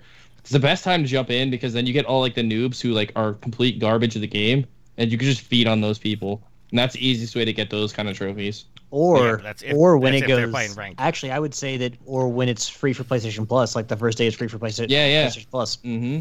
Because then, like anyone who's wanted the game has already bought it, and now you get the people who are just trying it out to see how it is. Correct, and you're just you murder those guys. Like, eh, the only thing that stinks is like if it's like Street Fighter, they like match you up with people on your skill level. Like Mortal Kombat doesn't do that as much as Street Fighter does. Like Street Fighter does it all the time. Like once you get to a certain like le- level of like play in that game, like you can't, it won't let you go back down. So All right, uh, let's go into our topics here. Our first topic, as I said, is customary on the first week, first show of the new month. Our PlayStation Plus games have been announced, and boy, have there been some people talking about this. this BS. Sony has revealed this is coming from IGN, is written by Ryan Dinsdale. Sony has revealed the games for June are God of War, Naruto to Boruto, Shinobi Striker, and Nickelodeon All Star Brawl. Now, the reason I, I'm sure you guys already know that people are bitching about this is because we already had God of War for free for the last year and a half. Yep. If you were a PlayStation Plus, you had the PlayStation Plus collection, which God of War was a part of. So you're giving us a free game that we already had free for the last year and a half. I feel like they should give us something else. Like, and I don't ever really, I don't, I don't say that a lot to Sony, but like this one kind of sucks because like, if you bought a PS5, you own this game. Yes. Yeah, I don't think that they should be giving away games that are currently free because it's still on the Instant Game Collection. You can go even outside of this month and go get it for free. Correct? It's still there. Uh, I don't. I I, I want to say yes, but I don't know for sure that the PlayStation Plus collection is going to exist after the 13th. Well, yeah, because a lot of those games are going to be on the extra or premium tier of PlayStation Correct. Plus, and if you're they're going to ask people to pay for access, and like they're going to use those games as tent poles for hey, pay for this on your um, you know, on your higher tiers. Then the instant game collection's got to go away because you can't have those games for free for the ascent for the PlayStation Plus Essential if other people are getting access. If, like those are big landmark games for the premium and extra tiers. So also I'm going to tell you guys, you're probably going to be more and more disappointed with PlayStation Plus Essential and the free games because a lot of the games that made, you know, that um, service, like a lot of times when you saw like a big month and a lot of the big games, well, they're probably going to move those to extra and premium now. So I like I said, like in previous week, I was like, is this going to become an Xbox Gold games for Gold thing where all of a sudden the selection for PlayStation Plus free games every month sucks? Uh, I would I would be on the lookout for that because it might happen because the quality is going to go down. You're not going to get as many big games because Sony's got to funnel more of those into the higher tiers. But uh, I will say that I do like that Nick All Stars Brawl is part of this because I might give that game a try. I don't think I could ever platinum that game, seeing some of the trophies, but uh, I, Um, you can break, you can break a lot of that stuff, Alex. Like a lot of it. Like- well, I mean, I, I had wanted to try this game. I you know I I It's a fun I- game. It's a fun ass Super Smash Brothers clone. Like i- in some ways, it does Smash Brothers better than Smash Brothers does. In other ways, it doesn't. But it, it was a fun game. So yeah, I am glad they did include that because that's kind of out of left field that they would include you know that game in there. But it, it's one I, I that I want to give a try. So I'm definitely downloading that one. So What about the uh, Naruto game? nah, no thank you. If you if if you you know if somebody wants to play that game, totally cool. I I'm not into Naruto, so no thank you. Uh, Sh- and- Shinobi Strikers is a pretty fun game. I know. I like Corey's been telling me that for a long time, and we, every time we go to buy it when it's like seven dollars on like PlayStation sale, we be like, oh, we should buy it, and now we don't have to. It's free. So I- I'm sorry, who? Corey, I don't know who that is. I'm gonna have to beep beep out the name now twice. World record holder. Not, not, I, I don't know. not- not Has that been confirmed yet? Not officially, no, not officially. Yeah. Pending Uh, pending world record holder is how we should mention his name until it's until it's final. But yeah, I mean, When it's final, we'll mention his name. Until then, he is banned. Um, Jesus. He likes to have some fun, Tricky. Doesn't take everything so seriously. Uh, things that should be taken seriously is Insomniac's Spider-Man has sold over 33 million copies. That's kind of impressive, honestly. It's like the little game that could. This is coming from George Yang over at IGN. Uh, quote, I'd like to pause and express Insomniac's profound gratitude for those reading this post who have already purchased and played Spider-Man console, PlayStation console versions of Marvel Spider-Man PS4 and Miles Morales, explains Insomniac's Ryan Schneider in a PlayStation blog post. Quote, let me tell you, there are a lot of folks to thank for your passion and support. It's unclear these, it's unclear whether this sales milestone also counts the remastered version on PS5. However, the series will continue to sell most bo- sell now that both Spider-Man Remastered and Miles Morales are coming to the PC. Uh, Miles Morales is coming on August 12th, while the later will be la- uh, excuse me. Spider-Man Remastered will come out on August 12th, while Miles Morales is coming out later this year. Um, so yeah, nothing to shake a stick at. 33 million copies. Well deserved. You know, we've we a lot of th- times I think we've given Naughty Dog credit for being the best developer in video games. I think that Naughty Dog is the best storyteller in video games as far as the company goes. But when it comes to actual gameplay, I think Insomniac has that wrapped up because Insomniac's games are actually more fun to play than Naughty Dog's, as good as Naughty Dog's are. So, Insomniac, I think, is maybe the best developer in video games. I don't know. I don't know. I just know some people will scoff at that, but uh, I like look at the games they put out. Look how many games they support the PlayStation 5 with, and the PlayStation 4, and how good of quality they all are. So, Insomniac's Okay, uh, fantastic. All right, I'm gonna just stop comments for a second because uh, this next article, which is related in a way, uh, kind of contradicts something said in the last article. Um, our next article coming from IGN is also written by Ryan Dinsdale. The PlayStation 5 has now surpassed 20 million units sold worldwide, and Sony has promised to significantly increase its production efforts within the next six months. Sony executive Veronica Rogers told GamesIndustry.biz that the company is, quote, planning on a significant ramp up in PlayStation 5 production this year and is working endlessly to make sure the PlayStation 5 is available to everyone who wants one, end quote. So the reason I wanted to cut the comments off is the last article, if you remember, said that they didn't know if the 33 million copies included the PlayStation 5 sales. Wait, no. I had the backwards. I apologize. They could have sold 33 million copies on the PS4. I apologize. Brain fart.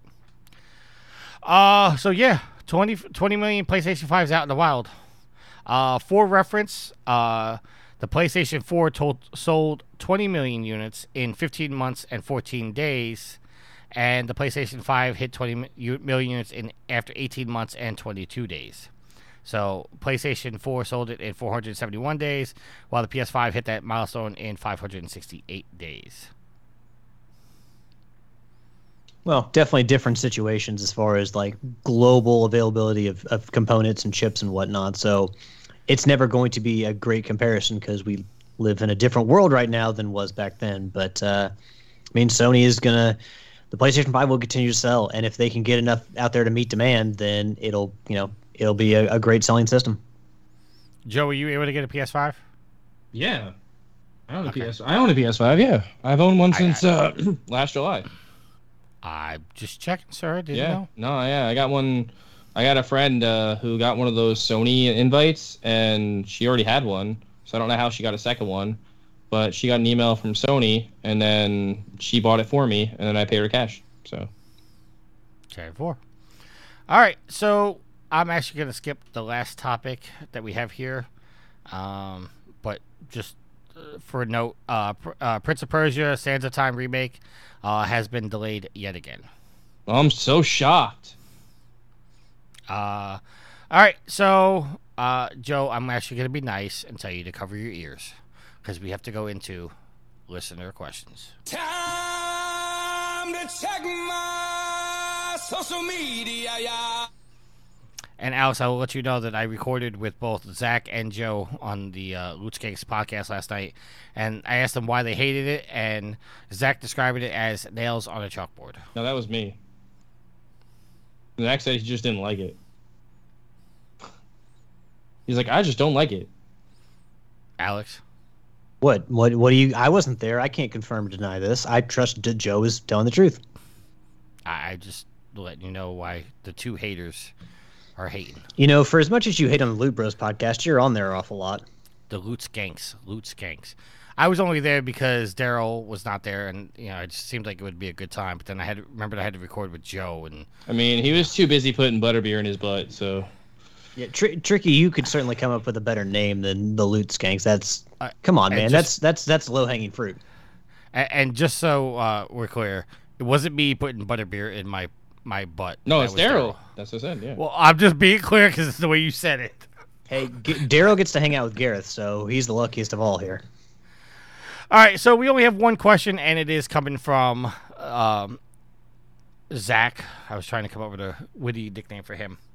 Uh, and this question is for me. It says, For Tricky, why do you die on every hill you stand on? Can you ever be swayed to the light side of the Force? And here is my answer I don't die on every hill. There are some things that I take and I will die on. Most of the I must not have been here for those discussions. Um, I, I, I, I can, I, I love a good debate. Um, doesn't mean I'm going to agree with you at the end, as I tell my daughter all the time. You may not like what I say, and you may not agree with me, uh, but we will have an open discussion, and I will make my decision as I see fit. Uh, but yeah, I don't die on every hill, but there are some things that I stand firm on. I still believe that you know PlayStation screwed up this whole rollout and I'm going to die on that hill. Um, I'm still believe that Daryl is just trying to be a uh, second-rate tricky, and I will die on that hill as well. He will never pass me in platinums, legitimately. And Well, wait, that's it. hold on. That's assuming that you passed anybody in platinums legitimately, because I would I- argue that the way you do things is not legitimate. Um, I have more legit platinums than you, sir. Bro, you cannot sit here and tell me that Oh, you man. playing all these easy ass games from uh, like the same version of a game eight times because you have accounts in other regions. No, that's bullshit. Okay, Alex, just for reference, okay? You have 124 platinums, but you you only really count 123. Is that fair to say? What hill is he dying on today? Hold on, hold on. Let me finish talking here. Alex, you have 124 platinums, but you only legitimately count 123. Would that be fair to say? Yes, because one of them I got was I got two trophies for Sly Cooper Thieves in Time, but that was only because I was switching back and forth between playing on the go on the on the Vita and at home on the uh, the PlayStation 3. So because it's uh, they would auto pop trophies that you've earned based on the save file when you use the cloud save function. I didn't play the game twice. I just played it once and I got two platinums. So Okay. So I have 372 platinums currently. Gonna have 373 er, soon. So arguably, I have 248 more platinums than you currently. Take all the garbage out of there. Like, do the you, math. Are you? Do you legitly think that I've gotten 248 bullshit platinums? do you want me to answer that in public? Yes. Look, I do not have. I'm not looking at your trophy list, but I'm going to I, like. Yes, you have played a ton of easy games, and you play more games than I do, because a lot of times I don't. You know, I, I'll go back and you know play older games. I don't always, you know, once I finish a game, go buy a new game. But do you have more trophies, more platinum trophies than I do? Yes. Would I look at your trophy list and scoff at most of them? Yes. Does that mean that just because I um, uh, would count a lot of your platinums as bullshit, that you would have fewer than I would. No, I'm just saying that there are a lot of other people out there that have more platinum trophies than I do, who could probably lay claim to having more trophies than you because I, I just don't think that you playing an easy as shit game, then buying eight other copies from other regions and and platinuming that shit again is legitimate way. It's I mean it's it's it's it's fair. It's like you're you're buying the game, so you're it's not like you're stealing anything. But when it comes to like, oh, I have so many more trophies than you. that's because you play the same bullshit games over and over again, and I don't think that's legit. I mean, I, I I would refer to it as trophy padding. Like he's padding his trophies is what he's doing. Like Yeah, you're you're padding your trophy list with easy as fuck games, whereas I'm just playing games I want to play. I'm not trying to pad anything. I'm just trying to keep my completion percentage up there. I, I'm playing what I want to play too. No, Well, there's haven't in- uh, no fucking. You see, you talk about how many platinum trophies you're planning to get next January once you get past this whole side bet thing, and I guarantee Ah. fucking t that you'd much rather be playing some other game than these rat spam games that you're planning on on platinum. You just want you get that little high from getting a platinum trophy, but I guarantee fucking t that even if you do ha- have enjoyed some of these rat spam games, you would rather be playing other games than some of that shit. All right. Do you, do you know what my last three legit platinums were? Uh, Horizon, Forbidden West. Okay. I'm trying to think. You didn't get uh, Fallen Order. Uh, I Division's what you're playing now, but you got that platinum a long time ago. Right. I'm trying to think of what you've been playing recently. I I can't One of your favorite. One of your favorite re- recent favorite games. well, you sure as shit ain't got the platinum in- in Shadow of the Colossus, so I'll tell you that much. No, but it, it's a sucker punch game. Infamous, What they make after Infamous? Spider Man. That's Insomniac. Oh yeah, yeah. Um, Oh, Ghost of Tsushima. Tsushima. There you go. But You again, got it twice, didn't you? got it twice. I got that platinum twice, and then what's what's the third one? Yeah, but you know what, Alex? I give him credit for getting a platinum twice because, like, honestly, like, he had to do all that work twice. Like, and it's not easy. Like, those are long ass games. Like, it, to sit down and do the and put in the dedication that he does to get like his double platinums that he does get. Some of them do take time. So I'll I'll give you credit where credit's due, Tricky. Not not all your shit is bullshit, but ninety percent of your bullshit is bullshit. So I, I got The Walking Dead: A New Frontier, Ratchet and Clank Rift Apart, Hebroxia. I actually got the platinum in Ratchet and Clank. Went back, got that. Got the platinum in both Spider Mans twice. Okay, but here, here's the thing, Tricky. Astro's Playroom, The Last of Us. Your your trophy list is right now is heavily d- defined by a side bet you made. I guarantee you'd be spamming more more bullshit if you had the oh, opportunity to. I'd, I'd have over 500 platinums right now if I didn't have the You you would never have gone through Ghost of Tsushima again. You would have been rat spamming. So don't act like, oh, I've been playing all these game these great games. I absolutely believe you would have played and platinum for, for Horizon Forbidden West. But other games, no, you would have gone back to rat spamming. So you can't say, oh, look at all these recent like platinum trophies that I have because I know if you could, you would be doing other things. I- if I could be rat spamming, yes, I would be rat spamming. I'm not denying that at all. But that doesn't mean that I can't play, that I don't play good games. I, I didn't. We joke about that, but I know that you seriously play good games. But I'm just saying that when you play a game and get like eight platinums for one single game because you played all these different versions, I think that's bullshit. Fair enough. All right, let's go back to our, the actual show. Uh, our topic of the week consists of the state of play. Now, Joe, I don't know if you watched the state of play. Did you? yeah, it was very very sad. What, what do you, what do you mean? Did he watch the state of play? He was in the stream when we were chatting. Well, Well, to way be to pay fair- way to pay attention, Alex. Way to pay attention. No, no. To be fair, this stream did go down for about ten minutes. There for the whole thing. Uh, all right, so this is in no particular order, but this is coming from the IGN article written by Adam Bankhurst, who has covered all the announcements made during the state of play. And Joe, I will tell you that when you talk, you need to be looking at your mic because you sound far away when you don't. Hello. Can I, hold on? Can I make a request? Like, if you're gonna go through the games, like, can we pause after each game and have a little discussion about it and say whether or not Well- it's a good or a bad thing?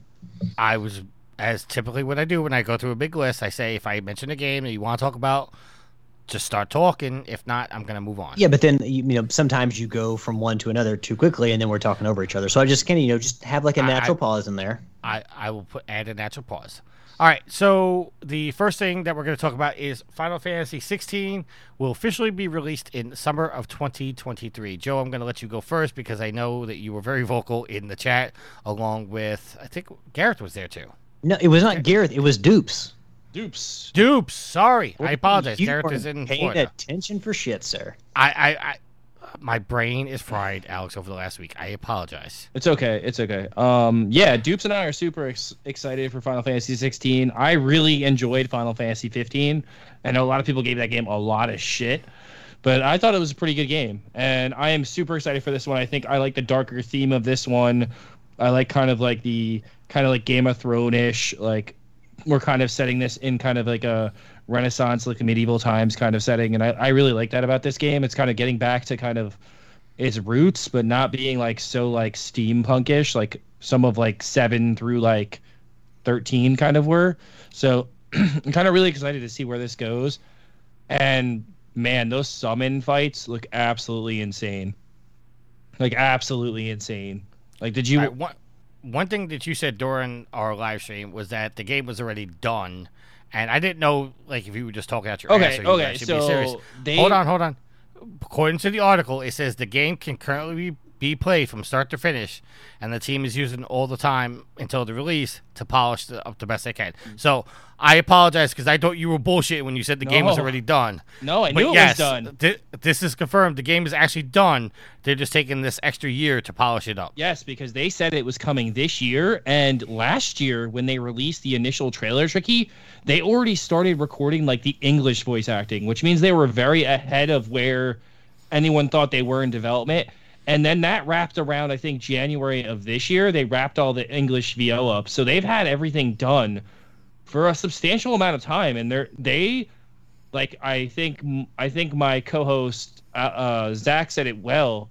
They don't want a cyberpunk situation for this game. They're trying to avoid that at all costs, and they're really trying to live up to the mantle that Final Fantasy VII Remake kind of reestablished for Square.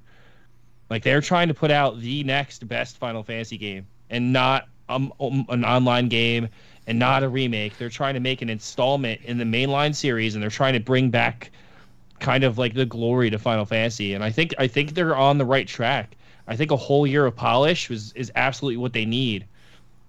I've heard a lot of mixed reviews for Final Fantasy Origins, like the one that came out this year. That the one that was kind of like a Souls game, but like kind of like a like beat 'em up game.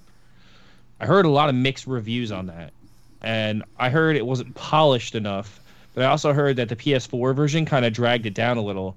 Did they confirm that this is coming to PS4, or is this just coming to five right now? Uh, it does not say in the article, but I can look it up. I know it's not coming to anything else right now, though. That's been confirmed. Like it might go to PC, but it's not going to Xbox, which I think is hilarious. Uh, I'm going to the official website right now to see. What yeah, I think it's just PS5 right now, and It just says PS5 at the top. That's all. yeah. So I'm wondering again. It's another one of those kind of like, is Sony paying for some of this? Like, did they pay for some of this game to be made, and that's why you know they have exclusive rights to it? Is it the same instance as Spider-Man? You know that's why Spider-Man will never go anywhere else, but a Sony console and PC is because they paid to make that game. Like they paid. Well, that and Sony owns the rights to Spider-Man. Yes, but they they literally paid for some of the development apparently. Like they like they were saying like it'll never go. Like they they released a tweet. I think it was when they maybe I think when they released the, either the PC version or right before that. They said it will never go to Xbox. And I know did you guys see that release like a week ago where they where apparently it came out that they first went to Xbox first to make Marvel games and they said no. Yes, but then, Like, but how- okay, but Like you- how but dumb you're are forg- you? like But you're, for- uh, uh, but you're forgetting one thing, Joe. When you're saying that Spider-Man will never go to Xbox, not only it does Sony own the rights to Spider-Man, Sony owns Insomniac, Yeah, yeah, I know. so that's why it's not going to go to Oh, Xbox. hold on, I'm confused because you guys said that Insomniac or Joe was saying that that Sony uh, paid for part of Spider-Man. Didn't Sony at that point already uh, own Insomniac? Already owned Insomniac, yeah. so they would have paid for all of did it. They, did they own Insomniac at that point, or were they? Did yes. They owned Insomniac before Spider-Man came out. I thought they acquired them in the middle of production of that game. I I'll I'll look it up. but Here, I- hold on. I'll uh, I'll look up the, the exact date. But anyways, Final Fantasy 16 looks absolutely phenomenal. I'm picking. It's day one purchase for me. Alex, what do you think about? Or actually, Tricky, what do you think about Final Fantasy 16? What's your thoughts on it? I, I it looks beautiful, but I'm not going to play it.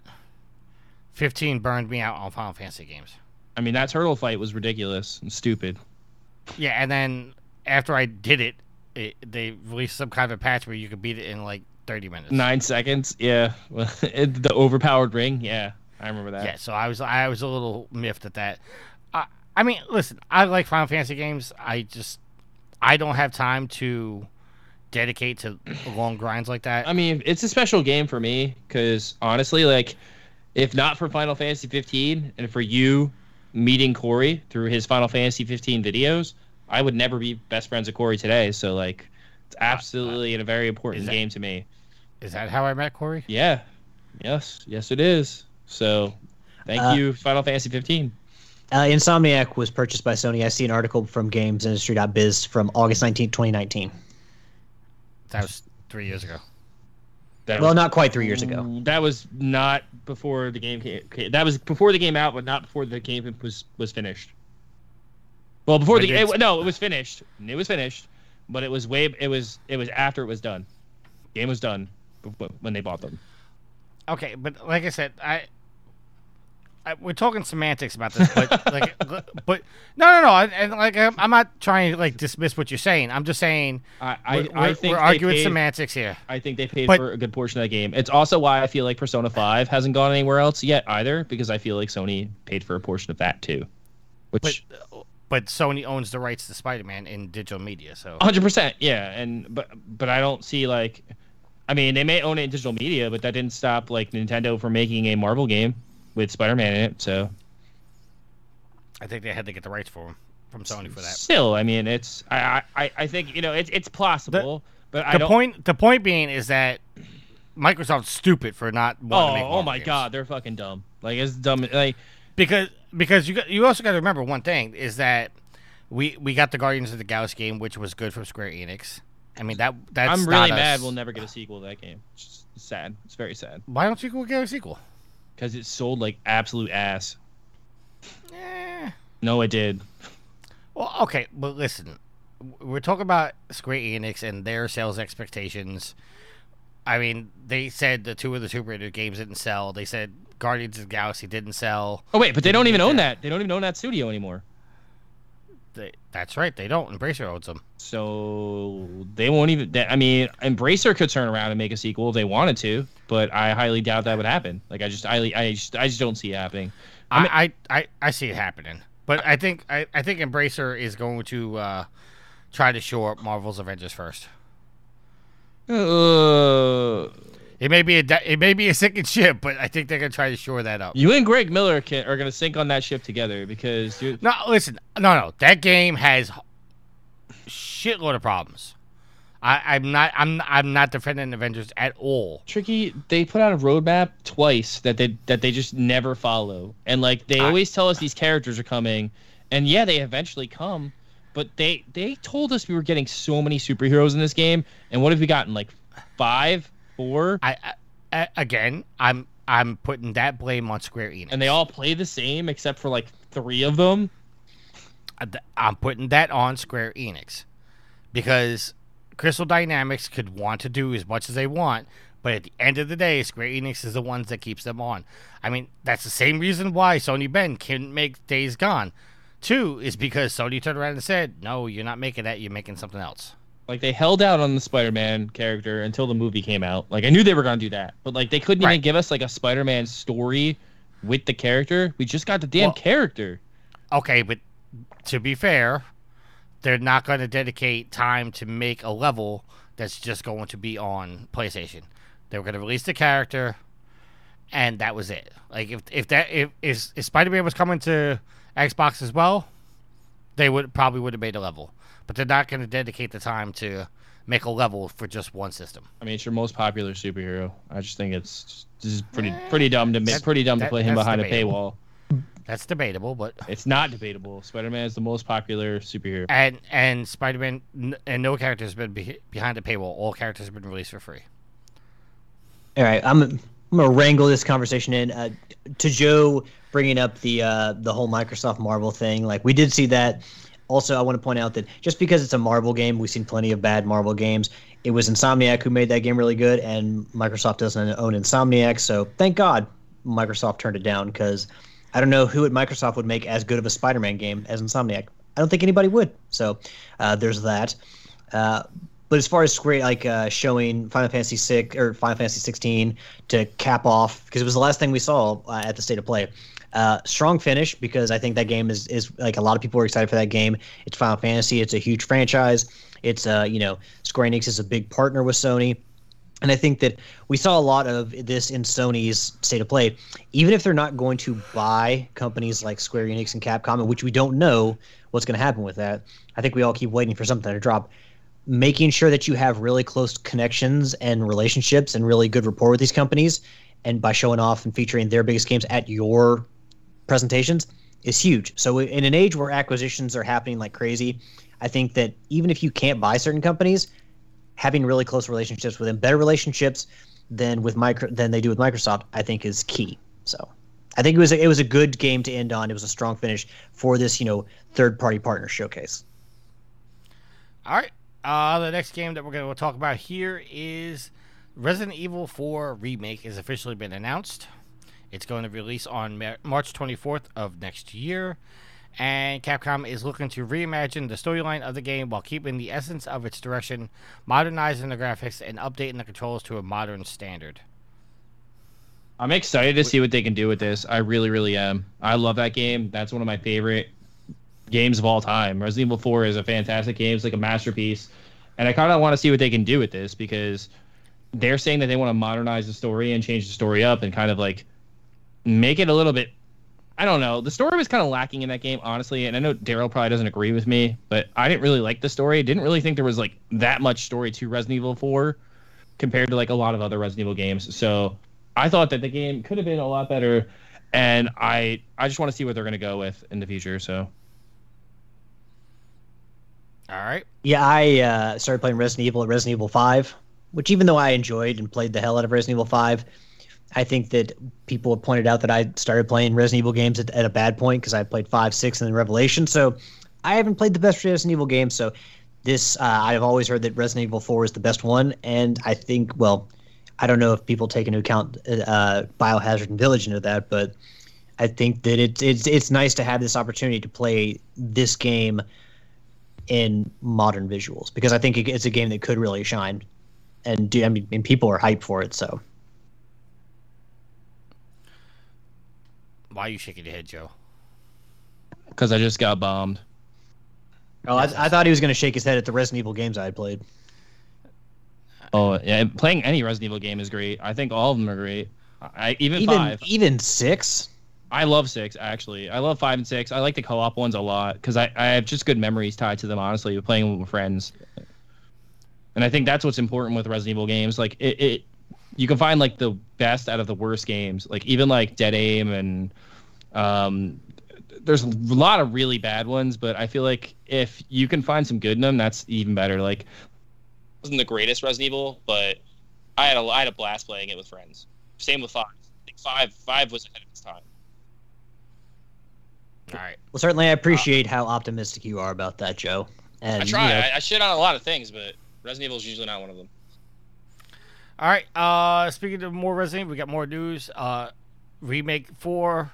Uh, well, four remake is also going to have some PSVR uh, content, as well as it was announced that Resident Evil Village is getting the VR treatment. Uh, meaning you'll be able to play the complete campaign in VR. Uh. Yep. So there you go. If you're in VR and you like Resident Evil, that's some good news for you. Uh, we finally got a trailer for Street Fighter Six. Ryu's Uh, got a beard. Has Ryu had a beard up to now? This game looks Uh, dope. Street Fighter Six will brawl its way onto PlayStation 4 and PlayStation in. Uh, I guess they forgot the five in 2023. Uh, it is also coming to the Xbox Series S and X and PC. Uh, while the wait may be uh, uh, it may be a bit of a wait for some, Capcom has provided fans with an extended look at gameplay for the latest entry. Uh, Street Fighter 6 is being built on Capcom's RE engine, the same engine used for Resident Evil 7 and Village. Uh, it will also allow for improved graphics alongside a more stylish experience that will be filled with, quote, explosive splashes of paint and striking graffiti treatment, end quote. Uh, Street Fighter fans will be happy to know that Ryu, Chun Li, Luke, and newcomer Jamie are already signed onto the roster.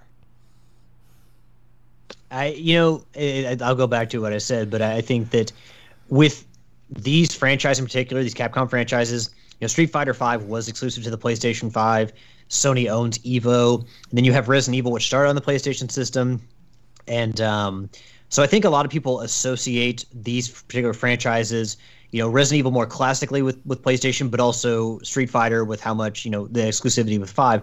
I think a lot of people associate both these franchises to PlayStation more so than the other consoles.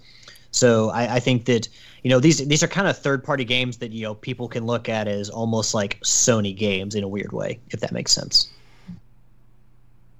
All right. But yeah, I mean, like like Sony had a nice mix uh, for their state of play, which I thought was a good state of play. I know some people may not agree, but I, I have different like I, I looked at this state of play a little different. I looked at it more from the business aspect, and it was nice to see a mix of really big games from like Capcom and Square Enix, but then also a some really small games. Like there's a lot of diversity in Sony state of play, and I think that's something they do a really good job with, like on most of the state of plays. I thought I thought that they I don't know like with this being kind of like their E3 because they're not gonna have anything else for this week, which is like the big week of gaming releases and announcements. I, th- I think it kind of fell a little flat, honestly. Like I wish we got a little bit more. Like if this was to be like their E3 press conference, which I don't I don't think that's what they were planning here. Like they're they're just doing their own thing, and I think we'll get something maybe towards the end of the summer, hopefully, to like bridge the gap for the rest of the year. But I don't know, man. Like it, it- like this is all stuff we already knew about. Like we knew about Street Fighter Six. I think it looks amazing. I think the open world aspect of it and like walking around just like running up to people and just fighting them is pretty pretty cool. And I do like the color splash like kind of like aesthetic they're going with. Did you guys notice that they changed the logo? Yes, I did. I actually like this logo a lot. Like I like I like I do not like this logo at all. you want them to go back to the the regular Street Fighter like logo that they've always had and then just add like a No, number I on the end of it or No, it's not not necessarily that I want them to go back, but I just don't like the way this one looks at all. All right. I mean, what else was there at this state of play? Uh, moving on. The next thing we had is we got a trailer for Horizon VR, Call of the Mountain. and that game looked really good. I, as a Horizon fan, you know they're going to have a uh, they're going to focus on a new protagonist, but I thought like the the first person combat with the machines looked pretty fun, and yeah, the game looks really really good. I mean, it's VR. Probably never gonna play it. You suck. I also Yeah. think I think was it Valkyrie Entertainment or there was there was someone another uh, Sony uh, one of the recent acquisitions by Sony they were helping with this so Uh, this is going to have two uh, modes. There is going to be the story mode, which you play the game, and there's going to be a river mode in which uh, players will go down a river and enjoy the beautiful scenery. And I think that'd be pretty cool too. Just sit in a boat and be able to look around, see all the machines. If you're into that kind of thing. all the machines in their their natural habitat. I don't, the world of Horizon to me is is really enthralling, especially when you throw the machines in there, Hello? and like I don't know, like that would be. I mean, you like, you know, what like you sit down and you watch TV, like what would I know traditionally people are like, oh, you know, I have a video game console, I want to play games on it, but you know, just taking a break from playing the games and instead of watching some TV, a show you've seen a thousand times, like you know, just taking a stroll down the river. All right, we're back. Uh, we had a little bit of an audio hiccup, so it, this conversation might sound a little disjointed. Uh, but we're just to move on to the next thing. We have more of Horizon news. Horizon Forbidden West has gotten a major update that includes New Game Plus. It's also going to be added uh, three new trophies, uh, one for beating on ultra hard difficulty on New Game Plus. There's also going to be added a new her- herbalist vendor and some graphics improvements, and it's out now. So if you are looking to go back and play Horizon like I am, sounds good. Yeah, I'm not. They took away my hundred percent for the trophies, so you know that ain't always cool. But you know, it, it gives you another reason to go back through Horizon. So I'm not gonna do it now, but at some point, I'm sure I'd like to go back and play through it.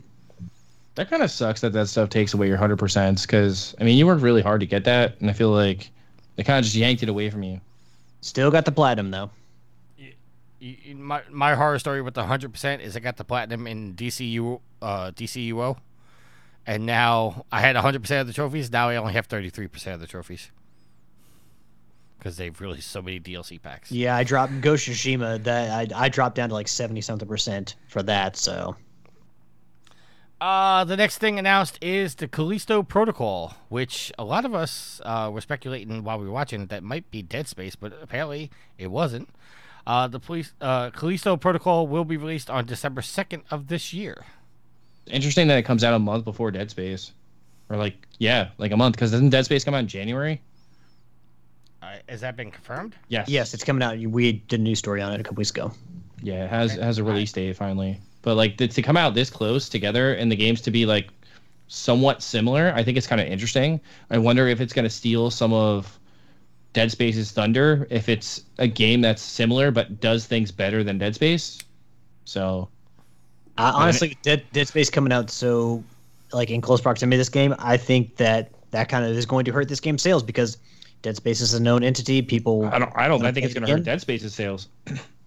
Oh, I, I'm. I don't think anything. I don't think Dead Space has anything to worry about from this game. Like, it, I mean, it's a new IP. It's unproven. People want to play Dead Space. I could be wrong, but I just think being so similar to Dead Space and being so in like close proximity to the release, I think it hurts the newer IP more because I think I don't people know. New IPs, new IPs con- tend to sell, Alex. Like it's like it's something new.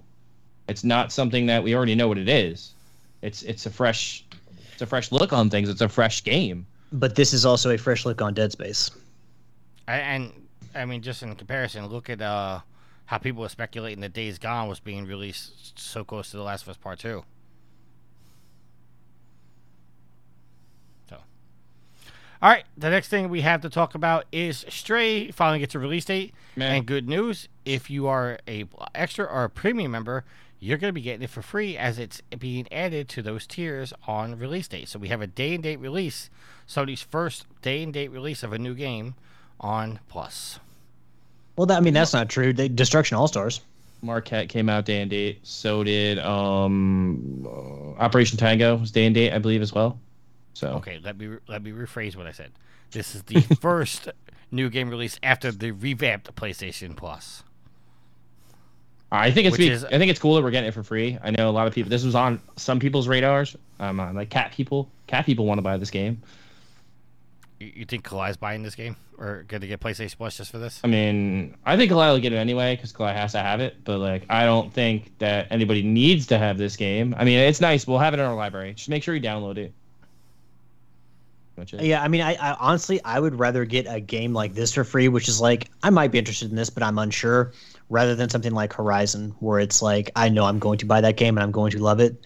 So, I don't know. It's almost in in some way better that to have a game that you are interested in and looks cool, but aren't really sure if you're gonna like it or not. All right, so the next game we have to talk about, uh, as we said earlier, uh, Spider-Man Remastered and Spider-Man Miles Morales is uh, coming to the PC in 2022. So we already spoke about that. No Man's Sky will get a PlayStation VR 2 version. Uh, I don't think any of us played No Man's Sky, and Yield is the only one, and he's not a VR guy. Yeah, I mean to like honestly, I think that a lot of the video game industry has passed up No Man's Sky. I don't I don't know how many people still play it, but that seems like a game that had its chance to make an impact, and while they've improved it, like mo- it was kind of like too little, too late. Like they've they've made the game a lot better, but after that initial misstep, and you know a lot of things that were promised weren't delivered at, at, at release. Like I don't know, It- are- like is is No Man's Sky still a thing? It, it is, but is it worth mentioning on a state of play? I don't know. All right. The next thing we have is Season: A Letter to the Future will be released in autumn of this year. Uh, Season: A Letter to the Future takes place in a village safe from the turmoil of changing seasons. One day, a woman named Estelle decides to leave and embarks on a journey to impo- explore a world on the brink of change. As for the gameplay, Season is all about exploring, recording, meeting people, and unraveling the strange world around you. Players will also travel around on a bike and use tools to learn about the world you've never known before. Meh. Uh, cool, like, I, I, it looked like a very interesting aesthetic. I can't say that I was pulled in and that I I want to go buy this game, but you know, for a business strategy, you have to have all kinds of games, and it is a very striking game visually. So I mean, that could pull people in.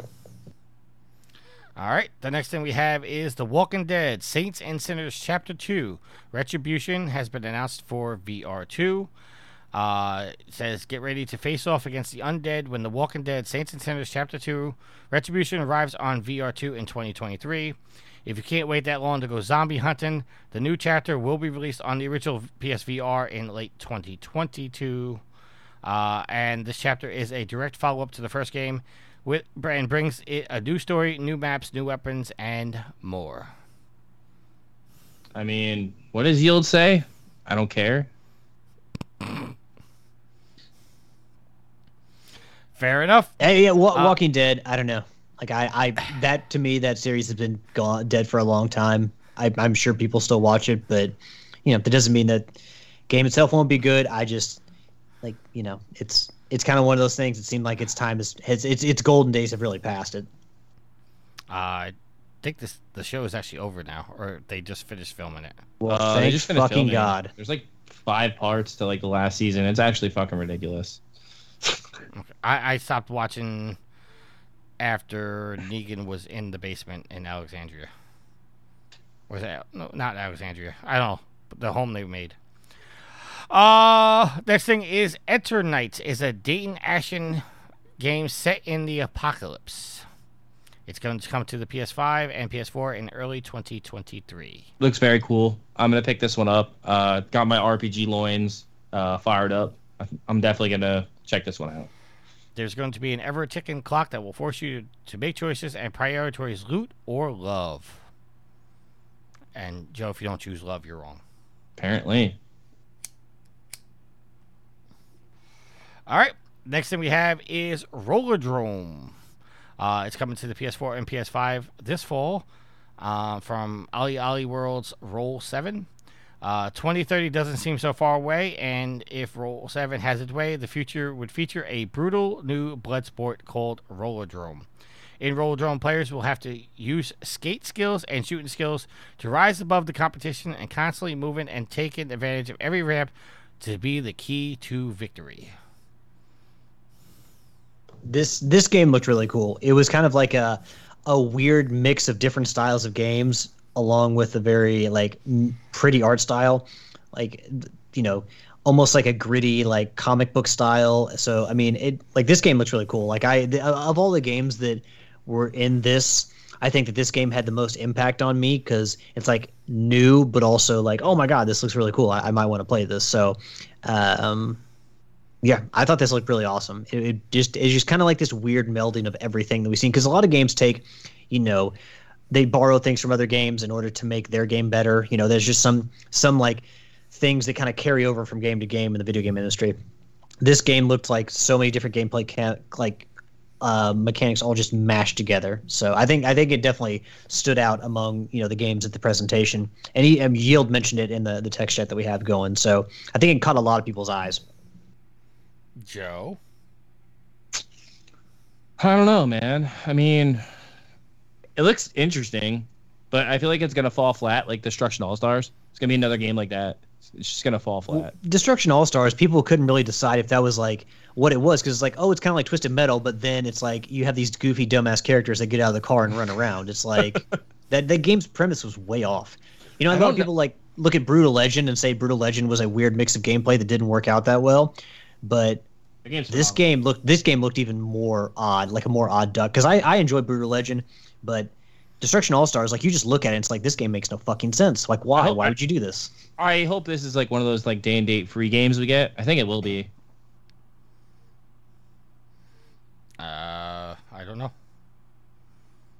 I mean, that that that would be cool, but you know, I I don't know. I just like this is like I could in my head I, I saw Destruction All Stars as like completely like no interest in it. In this game, it's like oh god, that looks cool. Like it, I don't know. It's just the gameplay itself just made more sense to me. All right, and for our final game that we're going to talk about, uh, in a game that's more Zelda than Breath of the Wild could ever be, Tunic is coming to the PlayStation this September. Uh, Tunic was first released on Xbox and PC in March, and those yet to play as an adorable fox in the world uh, will have ch- another chance to do so, as Tunic will be released on PlayStation 5 and PlayStation 4 on September 27th, 2022. That is the day after my birthday, so if somebody wants to be nice and buy it for me, I'll be happy to take it. You know, nope. I'm sorry, Joe, I didn't hear you because you weren't looking at your microphone. I said nope. nope, you're not going to buy it for me, and nope, you're not going to play it. Nope, I'm not gonna buy it for you. Okay, fair Buy your own damn games. Trick, tricky, I, yeah, tricky. You can buy five PlayStation fives. You can certainly avoid uh, afford tunic. Tunic. I, okay, that was a joke. I was just trying to get my birthday out there to see if anybody's going to remember when the time comes. You- You're one of those people that wears like the, the shirt that says "It's my birthday." Everyone appreciate me. And I'll cry if I want to. Cry if I want to. You would cry too if it happened to you. I mean, this this game looks it's very cute, very Wow. cute protagonist. What what do you, No what? com- no no comment on my reference, huh? Nope. No, we you it like Petula Clark. We get it, but we're talking about Tunic. We're not talking about Petula Clark. Wait, no, a, right. a cute protagonist. Like uh, you know, the game uh, the game looks good, and you like Link wears a tunic. The game you get a very Zelda vibe from the game, so I think it will definitely benefit from that. But also like because it looks so much different than Zelda itself, like you know the main characters Fox. Like I mean, th- there are other elements that you know will help differentiate. it, So I don't think it's just going to be like Oceanhorn, where it's like, oh my god, this feels like Link's Awakening. Joe. Nah. It didn't really do anything for me. You, you sir, who have played 33 years of um, Hyrule Warriors, you're not you're not down for a Zelda-like game. I mean, I like I, I like the premise of getting Tunic, but I feel like I would much rather play Tunic on my Switch. I mean, it could. What? Who says it's not coming to Switch? I think it eventually will. Um, honestly, like Tunic looks cool and all. I've I've I've read a, real, a lot of cool things on it. I don't. I just don't know if I want to play it right now. I, I'm just really wrapped up in Turtle Mania right now, and that's that's what I want. God, let's bring it back. Let's talk about more turtles. Everyone loves the turtles. we should wrap this show up. It's getting super late. Well, I was going to wrap it up now.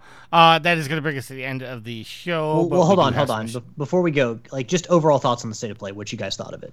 We went through the games. Like, what did you think of, of Sony showing?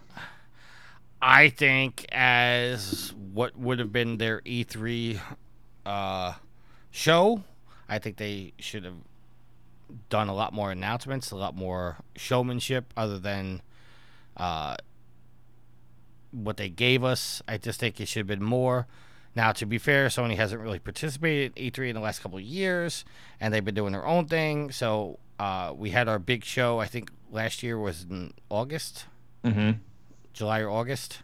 Uh, so maybe you know I just had high expectations. I expected more, but being that they said it was only going to be a half an hour from the start, I I really didn't expect much. I just thought there would be more hard hitting announcements than what we got. Joe, sir, what'd you think overall? I mean, I gave my opinion at the start of this. I, I thought it was very meh. If this was supposed to be their like E3 presentation, I think if you're not going by that, I mean, I think it was okay. I guess. I mean, they didn't really like they didn't come out guns blazing. There should have been more announcements, like Tricky said, and like where's like where's where's the next Dragon Quest game? Where's that? Where is God of War? If it's supposedly coming out this year, where was God of War? Like, are they just waiting to do their own state of play to announce God of War? Is it just gonna get a Twitter drop? Like, like I don't, I don't know. Like, the game space is so different now than it's ever been in its entire existence. Where like we don't have to have these three presentations. Like, they can wake up tomorrow and be like, "Hey, guess what? We're doing another one of these tomorrow." And they could, they could very well do that. So we never know. Uh, as for me, I, I think that they will most definitely see something from Sony in the summer with a, a bigger focus on their games, especially you know one probably solely fit to God of War. But no, I mean, I I liked it as a half an hour, so it didn't feel like it took up way way too much time. I didn't have to you know devote three hours to it, so it kind of just quick hit, bang bang bang bang. Showed off a lot of big games, showed off some smaller games that we had never seen before, and you know I think that you know for Sony, like like I said, keeping these good relationships with third third party partners and showing off their games that's you know going to strengthen their business. So I like the diversity in the games. You know, very different art styles, very different gameplay styles. So I mean, I thought they did a good job. Um, uh, you know, Rollerdrome was a game that I'm interested in. Then you've got Resident Evil 4 remake, another chance to play that. So I mean, there's there's a lot of excitement around it, and I think a lot of people might be disappointed there weren't more Sony games, but that'll be coming. They're not going to go, you know, six or so months without showcasing their own games. So this was just kind of something in, in the middle, and you know, I don't think we're on necessarily the E3 timeline anymore, so we don't have to kind of adhere so much to oh, it's this time in June, E3, E3. So you know, I, I suspect something bigger is coming from Sony, but as a showcase, like half an hour, I thought it was good. All right. Uh, before we actually go to our shoutouts, I just uh, I just intercepted a um, a, a recording uh, that I want to play for our audience. Uh, apparently, Daryl has stormed the offices of Activision upon the announcement of new Modern Warfare 2. Um, so I'm going to play that now. You can't keep making the same games every year and charge a full price. Who said that? Who the fuck said that? Who's the slimy little communist shit twinkle toed cocksucker down here who just signed his own death warrant? Uh, so How- prayers for Daryl. How many times on this show are you going to play that specific soundbite? I mean, it's two great people slammed together. So Alex just likes killing my jokes.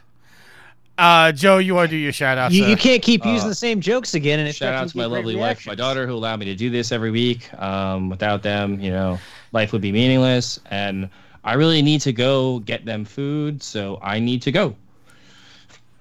Alex, your shout outs.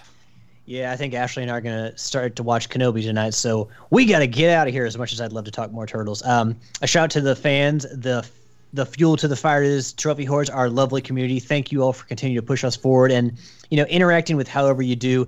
You you the backbone, the heartbeat. That's you all. So uh, no Trophy Hordes without you. Also, big old pat on the back to you all.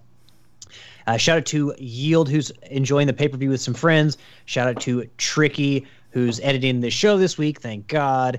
So I can get finished up the Platinum and Kao Kangaroo. Uh, a big shout out to my awesome and lovely girlfriend Ashley. We have done a lot of Pokemon going this weekend. It's Pokemon Go Fest. We went out the last two days for hours and played Pokemon Go. So she was a trooper for a trooper about it. She, uh, you know, uh, I love you, honey. Thank you very much for for letting me play catch my Pokemons and, and also playing alongside me and and not complaining at all. Uh, so I love you, hun. And uh, yeah, it's gonna be into my shouts. And I'm going to forego my traditional uh, shout outs and just give a shout out to Bella, who was absolutely the best dog I've ever had. And could not. I've gotten through the past five years of my life, through all the heartache and everything, without her by my side. So she's going to be my only shout out this week. Can- Uh, so Tricky, can I say one? Just, I am very sad that I never got to meet Bella.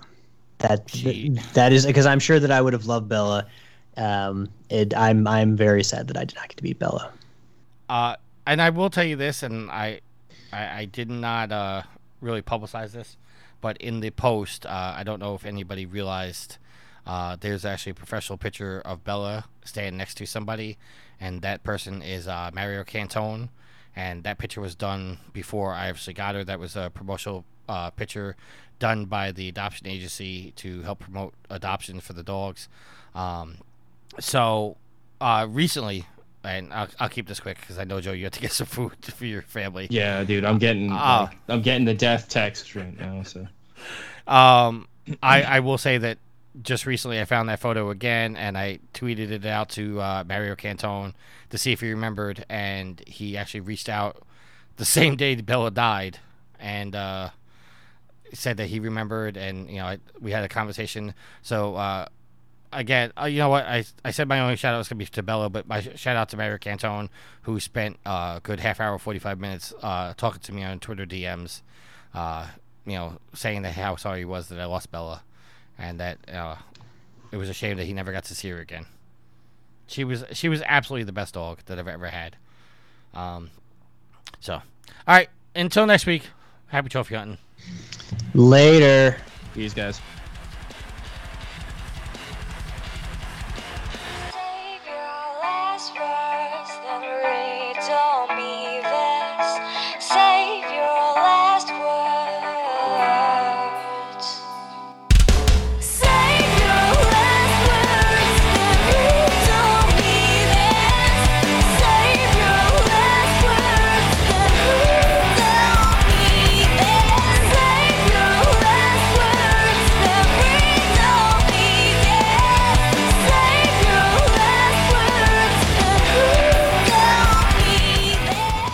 The theme song is Venus by the band Even off their album Zenith. Permission granted by the band and 12 Stone Records. You can find them on Facebook by going to www.facebook.com slash evenphilippines.